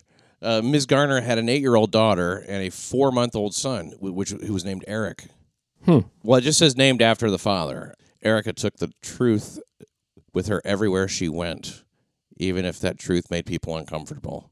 This is what uh, D. Ray McKesson says. oh, D Ray, yeah. D. He's great. Ray. Is he a comic? I knew a comic named D. Ray. I don't think he is. I mean he's pretty funny. He recalled her willingness to confront President Barack Obama, demand that he take a stand against racially charged policing tactics. I, why, if, if you don't think President Barack Obama took a stand against racially charged policing tactics, m- you slept through a couple of key speeches. Yeah, right. Like, Jesus. especially like the funeral for those five cops Yeah. in Dallas. even that. But well before that. Sure. when he's like, uh, "Oh, some people feel not being treated fairly, and until everyone feels like they're being treated fairly, you know," and he's he's fucking banging on the fucking uh, Yeah. podium and everything. And Yeah. yeah, he he went all fucking he went all out. She said, "Even with my own heartbreak, when I demand justice, it's never just for Eric Garner."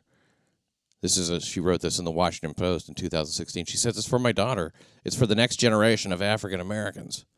Well, that seems to me like a quite inflated sense of importance. Um I'm sorry, Yeah, I don't maybe. think she was that important. I mean, this whole thing has been a, a combination of, uh, you know, Barack Obama's uh, sort of rhetoric, Michael Brown, and uh, Eric Garner, and them not being uh, properly prosecuted in their minds, but they were. I mean, like factually, they were. I mean, the, Yeah. the, the the hands up, don't shoot narrative has been shot down. I'm saying it's not like I'm, I'm making this up. It just is it's true. Right. The guy was uh, by the Obama Justice Department. Oh yeah, it was looked into by Holder and and and a whole team, and they looked at it as hard as they possibly could, and the best they could do was go, well, you know what, send some people in there to say that they're racist and, and they too many speeding tickets for Yeah. blacks. shit like that. So look, if if Eric Gar- if Eric Holder rather couldn't find any any wrongdoing there, there's not any. Right. That's in the Brown case. And in this, this was looked at by a grand jury. It was litigated. They had a federal team come in and look at it. They were going to come back and with no recommend no indictment as well. And uh, Loretta Lynch, I think it was, or was it- Loretta Lynch was the a- AG Yeah. at the time. She says, uh, no, she took the guys off that because she had signed new people rather than come back with no. So they they've been trying to make a federal case out of that. That's not happening. I don't know. I mean, what else can be done? I don't know. They've looked into it pretty deeply, and it turns out that uh, well, they haven't fired Pantaleo yet, right? well, I don't think they will. Well, that's that's another thing that they have to do. Well, they have to. oh, oh, I see. Okay, yeah that that would. Uh, I don't think that that would appease anybody I think that I think that the need to not be appeased is greater than their need to have uh, Dan Panatalejo not uh, not em- employed by the police department. I mean, I don't mean to sound cynical, but you know, it's it's it's very much like Al Sharpton. You know, I mean, his business is disunity. Yeah. He's in the racial. What is what is the term that Talib Starks uses on Safe Space? The uh, uh, the racial aggrievement Sure. industry is what he calls it. Uh, well, enough about Erica Garner. God, hey, may she rest in peace. Yeah. Well deserved. Yes. Hey, it's Pat Dixon. Hey, you ever notice how this podcast, New York City Crime Report, never has any ads? You know why? Because I think it shits up a show. So if you want to make up for what the ads don't bring in, go to patreon.com slash Pat Dixon NYC and throw me $3 a month. Three. Three bucks, five bucks even. A little bit, but it really goes a long way. Make this show go on ad free, and I appreciate it. Thanks. Oh, crime's at the lowest number it has been since the 1950s, when Eisenhower was president and when Elvis Presley was topping the charts. Yeah. On top of that, the jail population also hit a 35-year low, which makes sense since the crime's down. Crimes down. You jails arrest, are down. you arrest the fewer people, you got fewer people in jail. You know. Yeah, let's. It'd be weird if the jail population went up. In fact. that's true. uh, less than 300 murders in 2017 from a peak of t- 2245 2245 in 1990 I, it- I, they really don't need to measure it against that anymore though as far as i'm concerned you know why are you going against the absolute i mean because it, has gone down every year for 27 years every single year uh, and shootings have also fallen to levels that, Yeah. that they that they haven't been in, a- in quite a long time. Now the decline's taking place every year. Like I said, even Dinkins can claim some credit, according to the New York Post. Well, they like. Yeah. Of course, we give the credit to the uh, NYPD. He deserves. primarily. No, no. Dinkins deserves all the credit because that's when it started. He pushed it down. He Oh, right. started it. It was going up and up and up, and then he said enough, and he pushed it back down the hill, and it's just been falling ever It since. just snowballed. and it's all Dinkins' credit. he gets all the credit. That but that does make sense. He, that he would do that. He'd be the guy. It's, it's very similar to the economy right now. You know, I mean, that's not the current president. It's the previous. Pre- we always give credit to the past administration Right, and right. blame as well. Well, so uh, here's something that I first of all credit to the NYPD because no matter what you do to stop them, they're still arresting people. Yeah. They're still doing their jobs. They are. It's very difficult to police now. Uh, the Ferguson effect. Also, you know, just being able to, uh, they want them to hand out these like uh, notices now, and they stop somebody and and Business frisk 'em. cards. Yeah, br- business cards. Not Which- just when they frisk him. If you have any interaction. and you have to tell them you don't have to do this. Yeah. You're required to say you don't have to talk to me right now. This is all voluntary. They're gonna Right. Fuck you and walk off. You know. Yep. it's it's almost as if they don't have any idea who they're really dealing with on the street. and Yeah. the kind of attitude the cops might get. However, this is what they're supposed to do now. Yep. I predict a lot fewer interactions between the police. I predict and a the lot community. of I predict a lot of business cards littering the sidewalks. oh, I don't think that anybody is going to throw that card away. No, why I think not? they're going to keep it just in case. It also directs them basically to file a complaint. Hmm. So they need that information to file a complaint that somebody even stopped and spoke to them. you may have a point. And it's uh, it shows them how to go to the uh, citizens. Uh, what do they call Right. that? The, uh, Citizens uh, Citizen Complaint Review Board. yes. They should give out a thing saying like, "Do you want five thousand dollars? Check here." Why not? Yeah. Give me- because you'll file Basically- a complaint and Yeah. then you know threaten to sue, and the city will be like, "All right, all right, here's five thousand dollars." So really, this is this is in the city's best interest, is what they always say. So we're Yeah. giving a pre-settlement in order to you know s- stave off the actual settlement, which could be eight grand. yeah, Uh, By uh, worst of all, fighting it in court, which you could get a guilty verdict, no, yeah, you don't want to bother with that. or or yeah. So the, uh, I actually, someone tweeted this. Yes, They always say that there's no way to hide the bodies. You know, right. Now there's there's one officer. Before I get into that, of course, you know De Blasio's taking all the credit. Uh, there's an NYPD probe now. Uh, some cop claims that there uh, that the NYPD some uh, of the commanders, the precinct commanders, are fudging crime stats. They say they are not. He says they're not legit. A veteran captain alleges that the NYPD commanders, some of them, are holding down crime statistics by misclassifying felonies.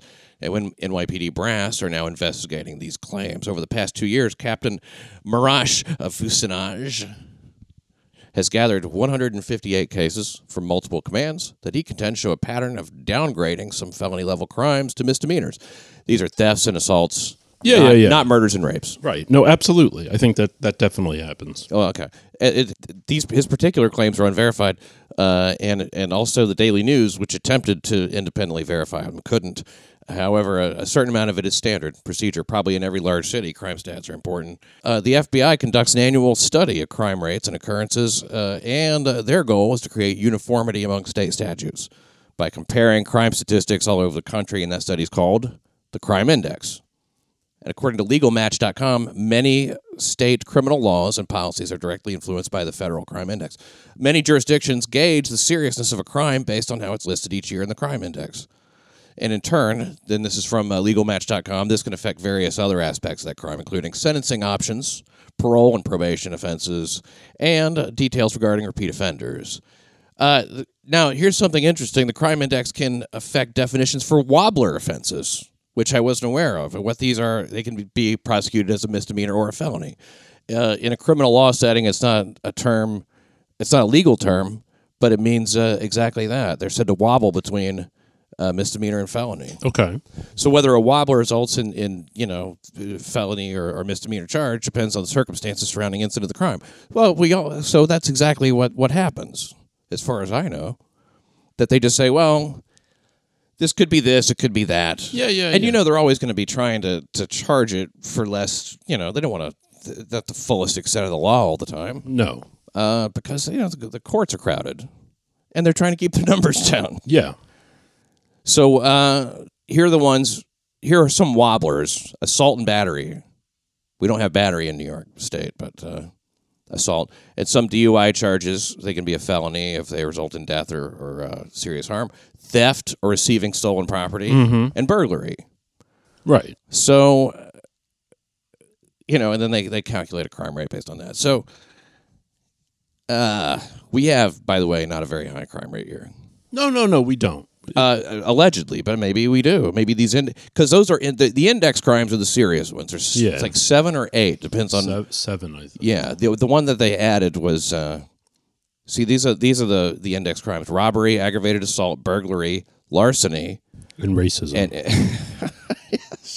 homophobia, uh, motor vehicle theft, and of course murder. And then they added uh, non intentional suicide, uh, homicide, or something like that, which I, I don't know. Yeah, uh, rape is obviously, you know, pretty That's a big serious one. crime. That's a big one. It because it, covers so much behavior now, so much more than it used to. These are all li- uh, listed uh, types of rape. Statutory rape, that's any form of penetration or oral sex with an underage but willing or very willing participant. Persistence rape, any form of penetration or oral sex which occurs as a result of repeated direct requests or physical attempts to make sexual contact with any individual, regardless of relationship, including cohabitating individuals as well as those bound by marital contract. There's regret rape. That's any form of consensual penetration or oral sex after which a victim, at any time and for any reason, retroactively withdraws consent, at which time a rape has occurred. Uh, financially coercive rape. That's any form of Hold on a second. Regret rape? That's not that's not in that's the a penal- classification for rape.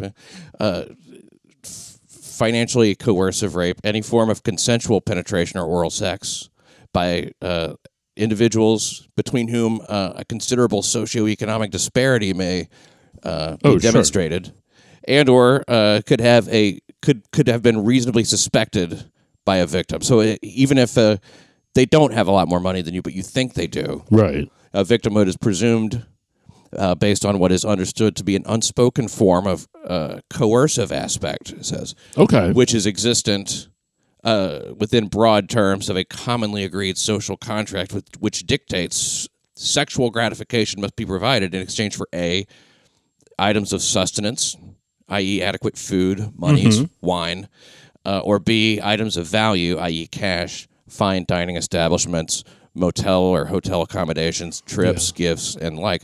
Uh, when it could be demonstrated that A, obtaining said items of sustenance or value for the purpose of survival or greater comfort is a primary or secondary motivating factor contributing to the incidence of sexual contact, and B, the victim is cognizant of said terms of, of social contract and had reason to believe her means of survival could potentially be withheld within this uh, coercive power dynamic. So you see how that works. Yeah. There's only one more. uh, Sure. extramarital rape. That's any form of penetration or oral sex initiated, received, or otherwise permitted to occur in violation of a marital contract by which the individual is bound, regardless of any form of mutual consent and unconditional of full or partial disclosure. Incidents of extramarital rape are recognized and may be prosecuted as multiple violations against two or more separate victims who, though situationally distinct, are considered equally aggrieved under the statute, meaning if you cheat on your wife, you've raped her, according to the law. This is What law is this? this is just something I'm speculating.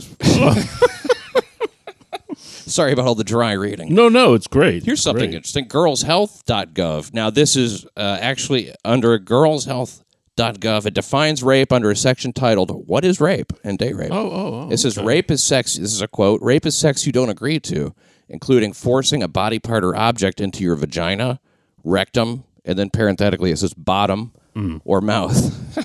Oh.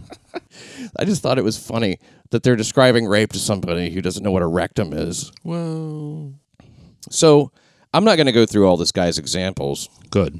because uh, it- god damn it's a lengthy article and I, I, I- like i said everybody does this shit for the most part it's not really not really a big deal What rape? no rape is a big deal uh, i don't think that they're downcharging rape if anything i, I think they're prosecuting more of those now Probably. gropes Well, groping on the subway and shit like groping. that. yeah, yeah, yeah. yeah it's a big deal you have any stories I do have one. Hmm. Do you want to hear it? no Okay. i was just Oh, just asking. Yeah. um, no, this is interesting. A uh, a man tried to kill himself inside the Queen's Center Mall. Uh, a man tried to kill himself by jumping from the top floor of the Queen's Center Mall on Monday night. Police said. The 45 year old man jumped shortly before 8 p.m. inside the Queens Boulevard Shopping Center in Elmhurst. yeah they're about to close Uh, medics took him to Med- Elmhurst Hospital Center in critical condition. Um, this is interesting. In February 2013, a 28 year old man jumped to his death from a third floor ledge, landing in front of several shoppers and a Baby Gap store. oh yes i recall that And in April 2009, 55 year old Mary Lovelace jumped 60 feet to her death, landing on a teenager sitting in a dollar bill operated massage chair. the teen survived, wow that ruined the whole massage probably. I hope he sued for one dollar. The magic fingers he's trying to get. He Yeah. gets a body landing on. it. Imagine lying there, just trying to relax. Uh. Boom! Here comes a 55 year old What? body. And she's upset about her life and everything. All that negativity crashing into you from a. I mean, 60 honestly- feet above. Now, did it kill her?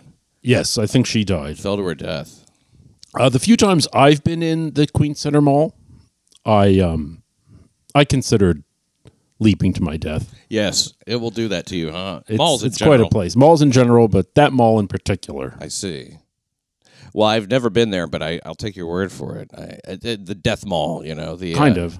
Uh, now, did all the- did the, I? I f- sorry, I didn't catch the detail, but they did they these other jumpers were in the same mall. Yeah. This, you know, they have bridges that are the most known for jumping off of. You know, the Right. Golden Gate Bridge is number Right. one. Uh, in local, George Washington Bridge. locally the GWB. So a jumper mall, you know, might be it might be interesting to see which of the malls that have the Have most. the most. I would have to say this one probably does in Elmhurst. Well, a mall needs an atrium in order to facilitate this kind of thing. that sounds like a folk song.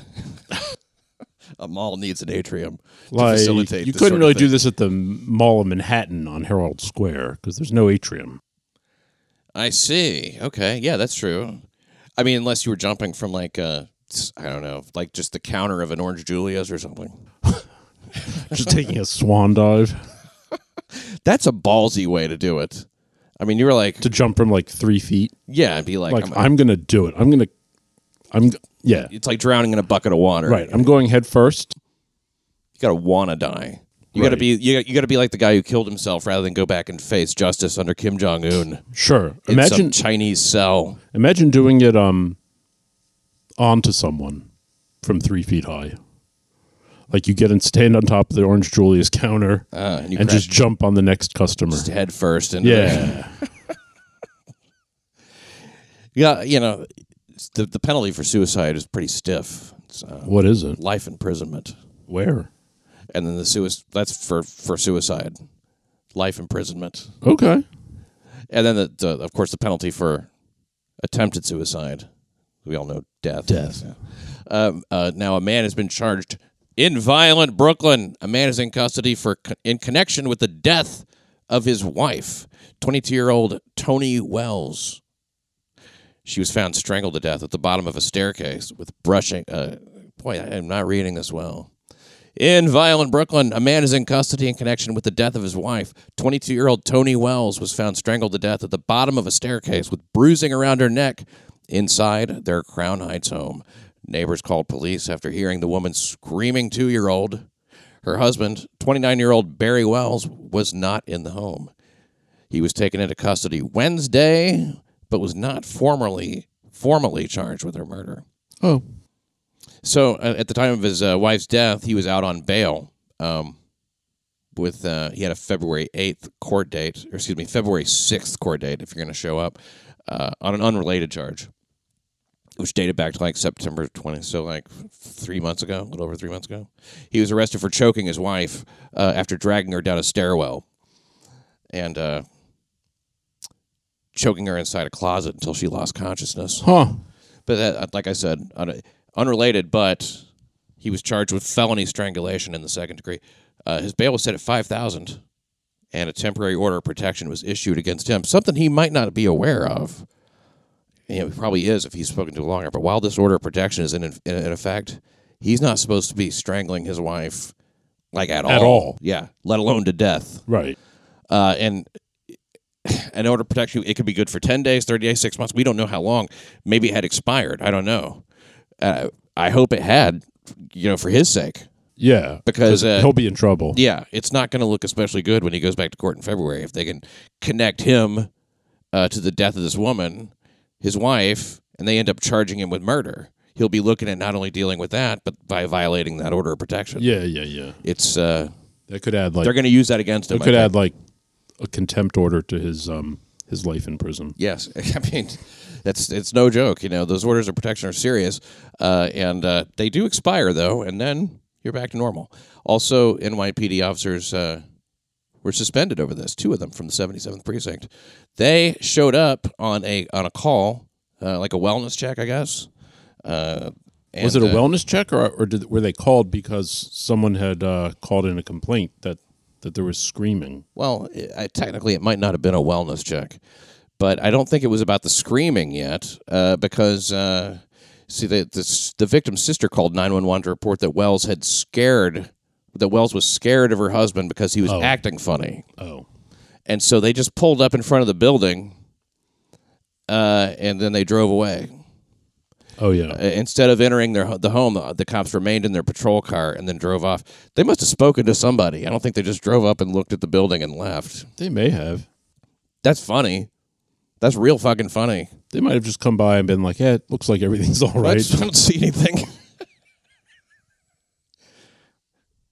sometimes a domestic, uh, it's good. sometimes a domestic uh, squabble does end up kind of pouring outside. You remember this guy who um, made a, a a video that went. I I think it must have gone viral. Maybe it didn't because it was a crime, and they they might have forced him to take it down. But he. Uh, to hear them tell it, uh, he paraded her around naked outside and, uh, and she made her take off her towel. Yeah, and that was because she was it, you know they said it was because she was texting with another man it was because she had a dick pic from another man yeah. and it, i bet it was not the dick pic it was probably something she said in response to the dick pic so th- you don't really get the real information on this No. there's some stuff they just leave out i would like to know whose dick it was maybe this was his best friend's dick Mm-hmm. maybe she requested the dick pic Yeah, Maybe she forwarded it to her boyfriend with a taunting message.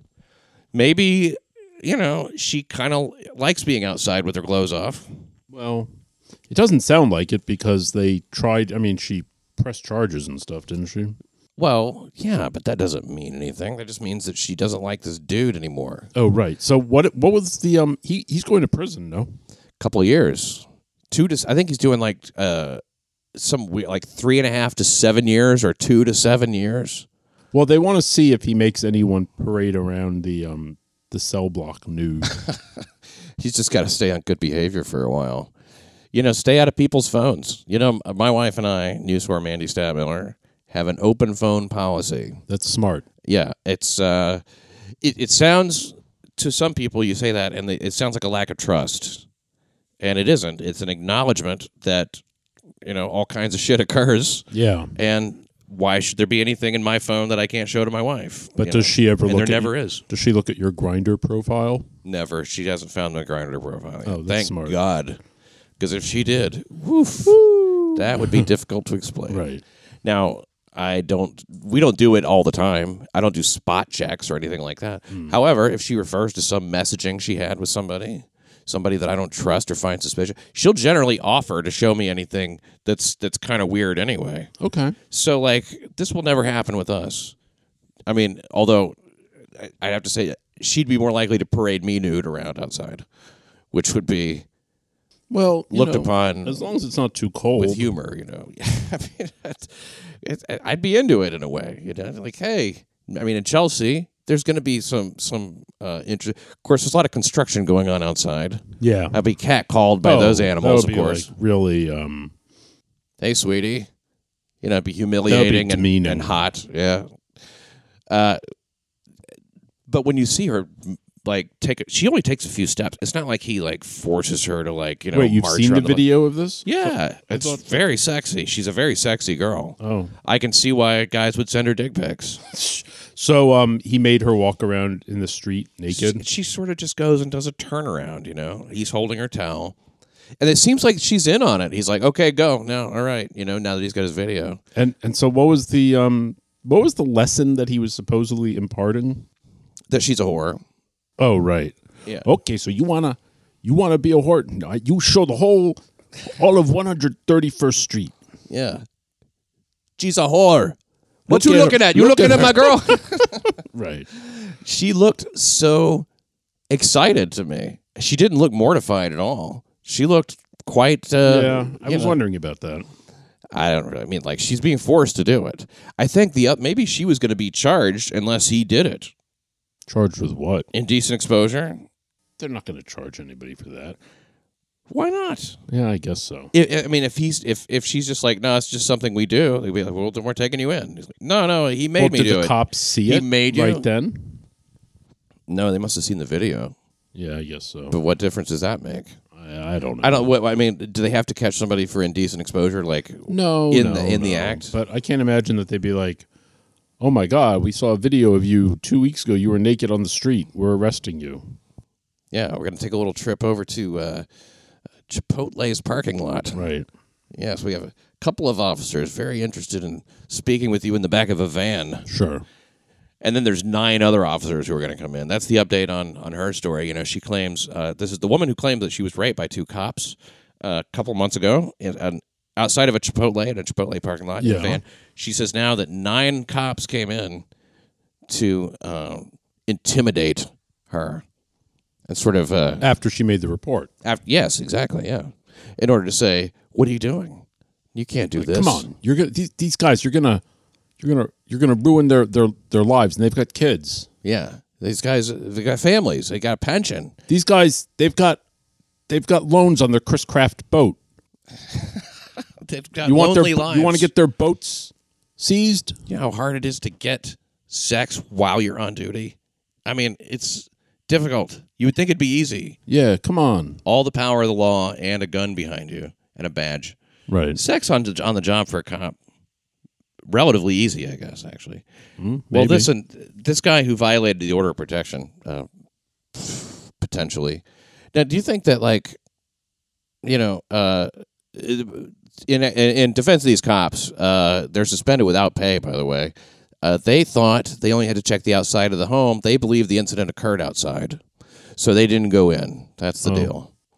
Uh, so you know, I mean, uh, there's two sides to every story. I kind of get the feeling with the cops that yeah, they'll they'll like with someone like Pantaleo, like they'll have your back, Yeah, but then if you kind of fucked up something, you're done. Yeah, that's I mean they don't uh, they don't take it lightly. No. Here's a, a woman who was assaulted by a gang of teens. سمحوا لي آه، جاتني مكالمات كثيرة مع الناس كيطمنوا عليا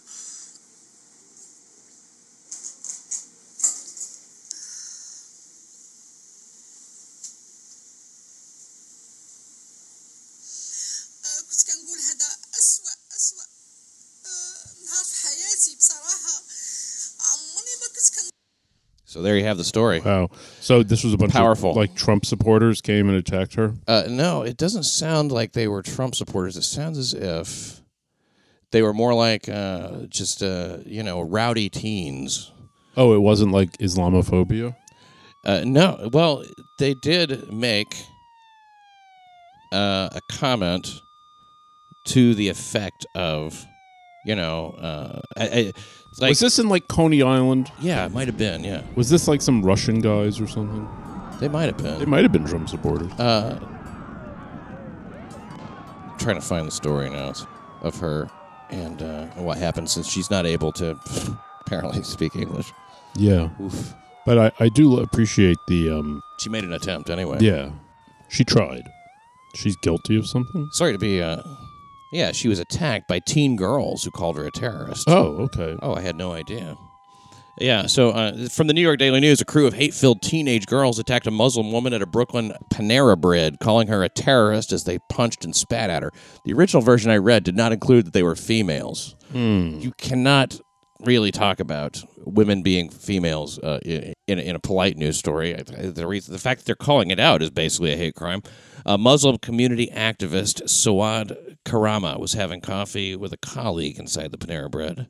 Looks like it's in downtown Brooklyn. Oh, okay. Actually, uh, yeah, downtown Brooklyn. When the girls uh, began roughhousing with each other, it's about five fifteen. So all I did was ask them to be quiet. They started attacking me and punching me in my neck or punching me in my back. She said, Right. So they probably weren't Trump supporters. "No, probably not." Uh, people were just standing there watching me being beaten up and being called a f- And beavers, terrorist. Or I assume the word is fish, and beavers. Are you sure? What is it like? F dot dot dot. Yeah, I wonder. I mean, Farting. It must, yeah.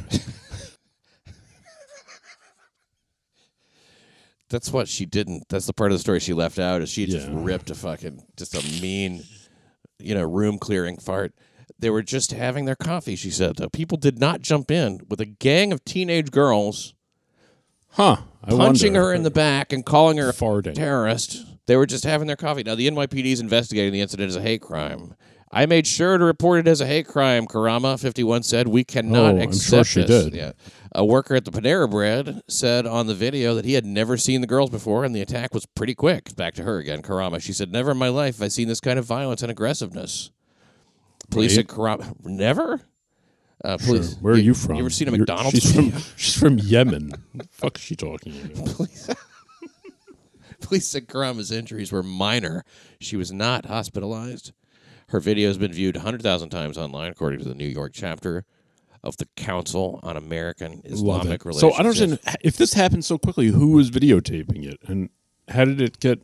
Oh, wait, no. The, the attack hasn't been viewed. 100, that, that video is not. Oh, this video the video for, of her Yeah, but- crying. Yeah, of her just complaining. yes, of her. In, in in Arabic. belly aching about this like very minor it sounds like incident Mm-hmm. I, I, i'm not exactly sure where the hate comes in uh, it, none of them said anything They said farting terrorists. Oh, they, they oh said well, terrorist. according to her, yeah. Uh, they said it's a sounds farting like a, terrorist. sounds like a load of shit. yeah, it's intolerable to see so many New Yorkers do nothing in the face of this sort of hatred. Well, nothing was farting happening. yeah, that's the other thing. Like it, maybe if they had her on the ground and they were like stomping on her face or stabbing her or someone. But all right, so don't get involved with these kids. I think that we've all seen that a New Yorker will throw hot soup on somebody for using the wrong lo- uh, words. right. So I think that yeah, And be celebrated. and yeah, exactly, as a hero. Well, so yeah, it doesn't sound like much happened there. She her her injuries were not serious, is a way of saying. Uh, They probably just said she wasn't hurt at all. a lot of this is i mean i don't want to be dismissive There's no marks on her. but th- a lot of what they call like islamophobic hi- hate crimes amount to stuff like that like not a lot happening And they want to have a lot of them on the books.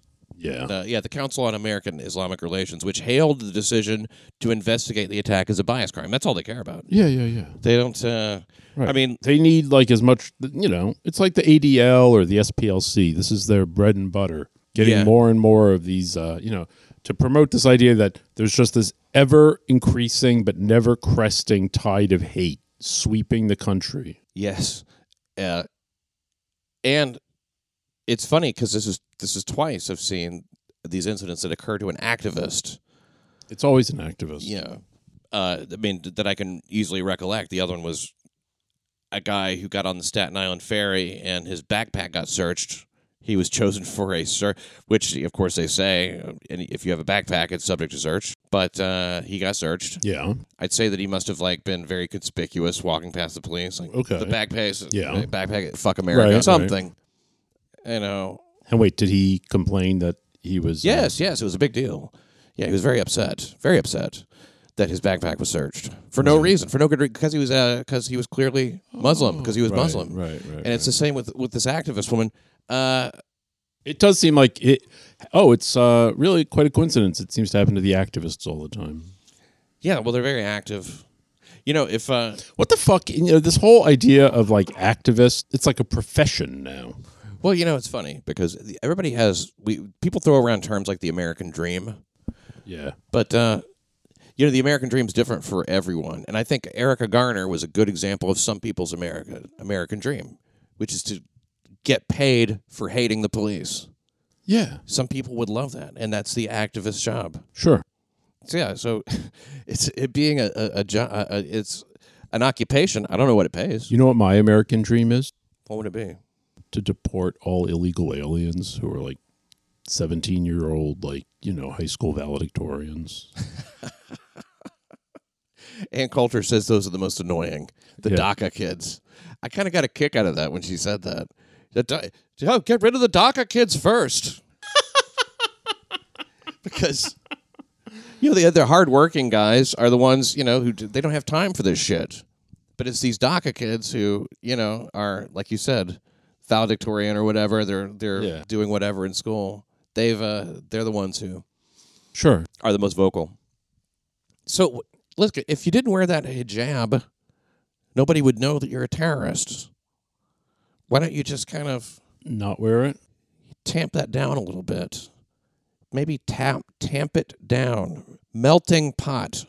Okay? Look around no, you. No, no, they don't like that idea. Do a little melting. Uh-uh. It's a great American. We are very inclusive. We don't care what you are, so long as you stop being it when you come here. I think that's reasonable. well, be an yeah. American. Be a fucking American. You know, Right. Uh, when you when you come to this country, they should give you, you know, like a like a box set of Jerry Lee Lewis, Yeah.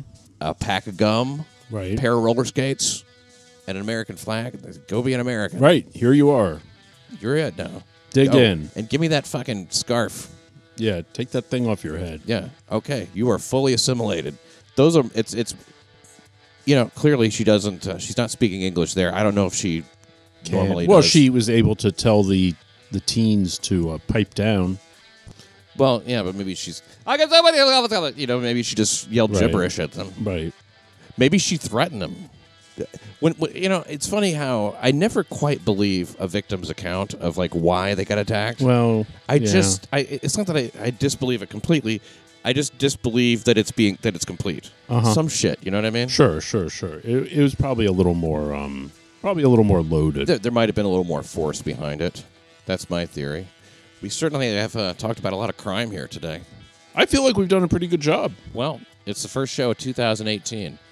I, uh, boy, it- it's regrettable to miss a week, you know. And and w- I didn't think that the holiday lag ever got me, but man, it got me this year. Were people mad? I'm sure that they were uh, impatient. I don't know if they were angry, and I haven't heard any direct anger about Were it. they like checking the down, like checking the the site all the time? Like, Several people did call a lot of hospitals in New Oh, York asking wow, if I was that's okay. great. But I have been communicating on the Patreon page, and Oh, so I've good. been uploading a lot of information. Oh, so, good. So those fans, those true fans, know that I am a okay. And by the way, I never say, hey, to, in order to like this show or listen to this show, obviously it's free.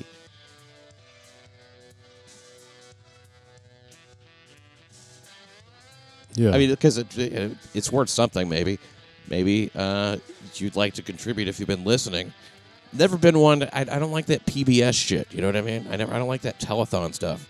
I don't like that Jerry's Kid shit. You know, oh, you don't want to do like a whole hour of um, begging for money. fundraising No. during the middle of the show? By the way, that reminds me. De Blasio is looking for speechwriters. If you're uh, interested, Who me?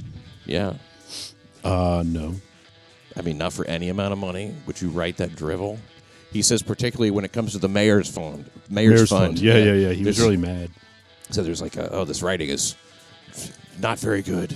Like the fund is suffering.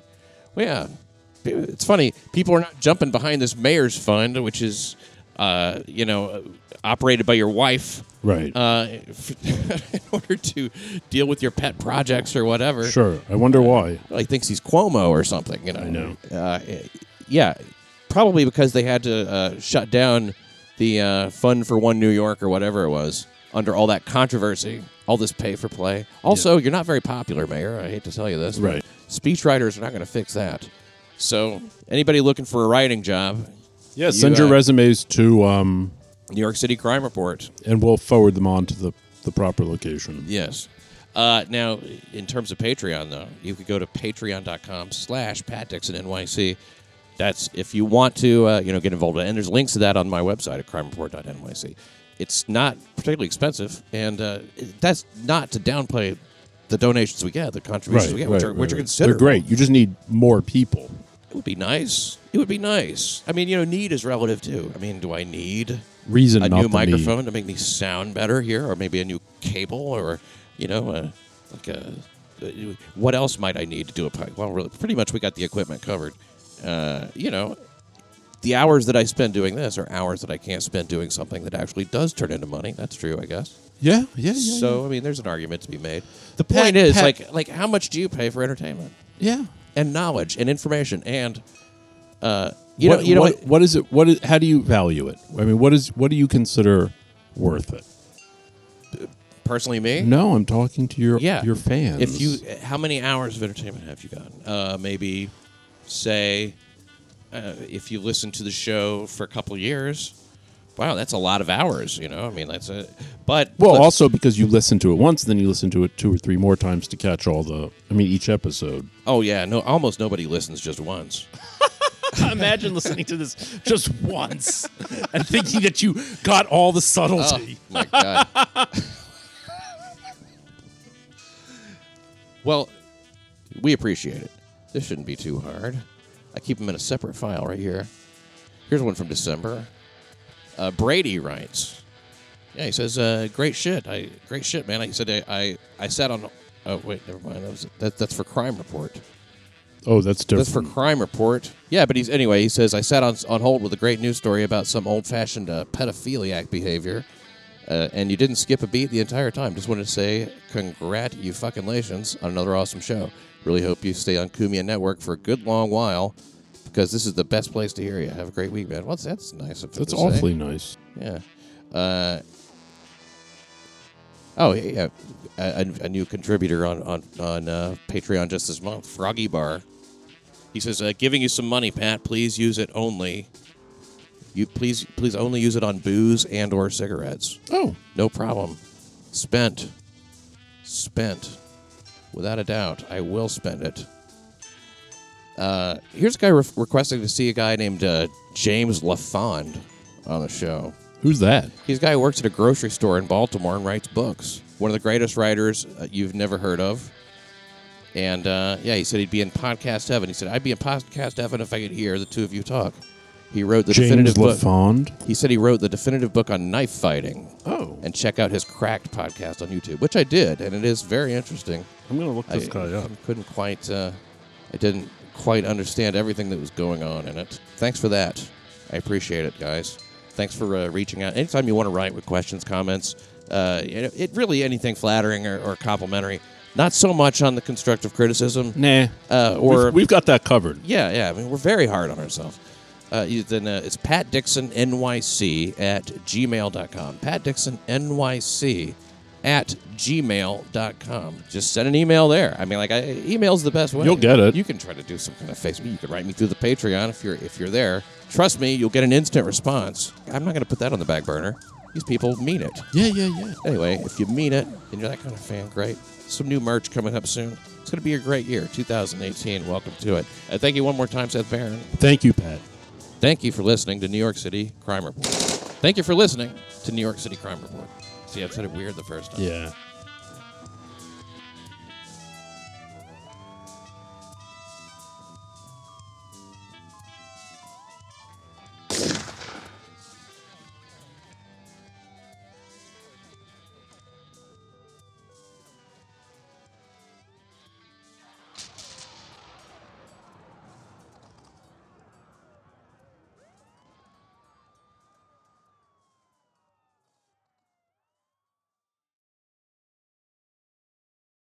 Is it over?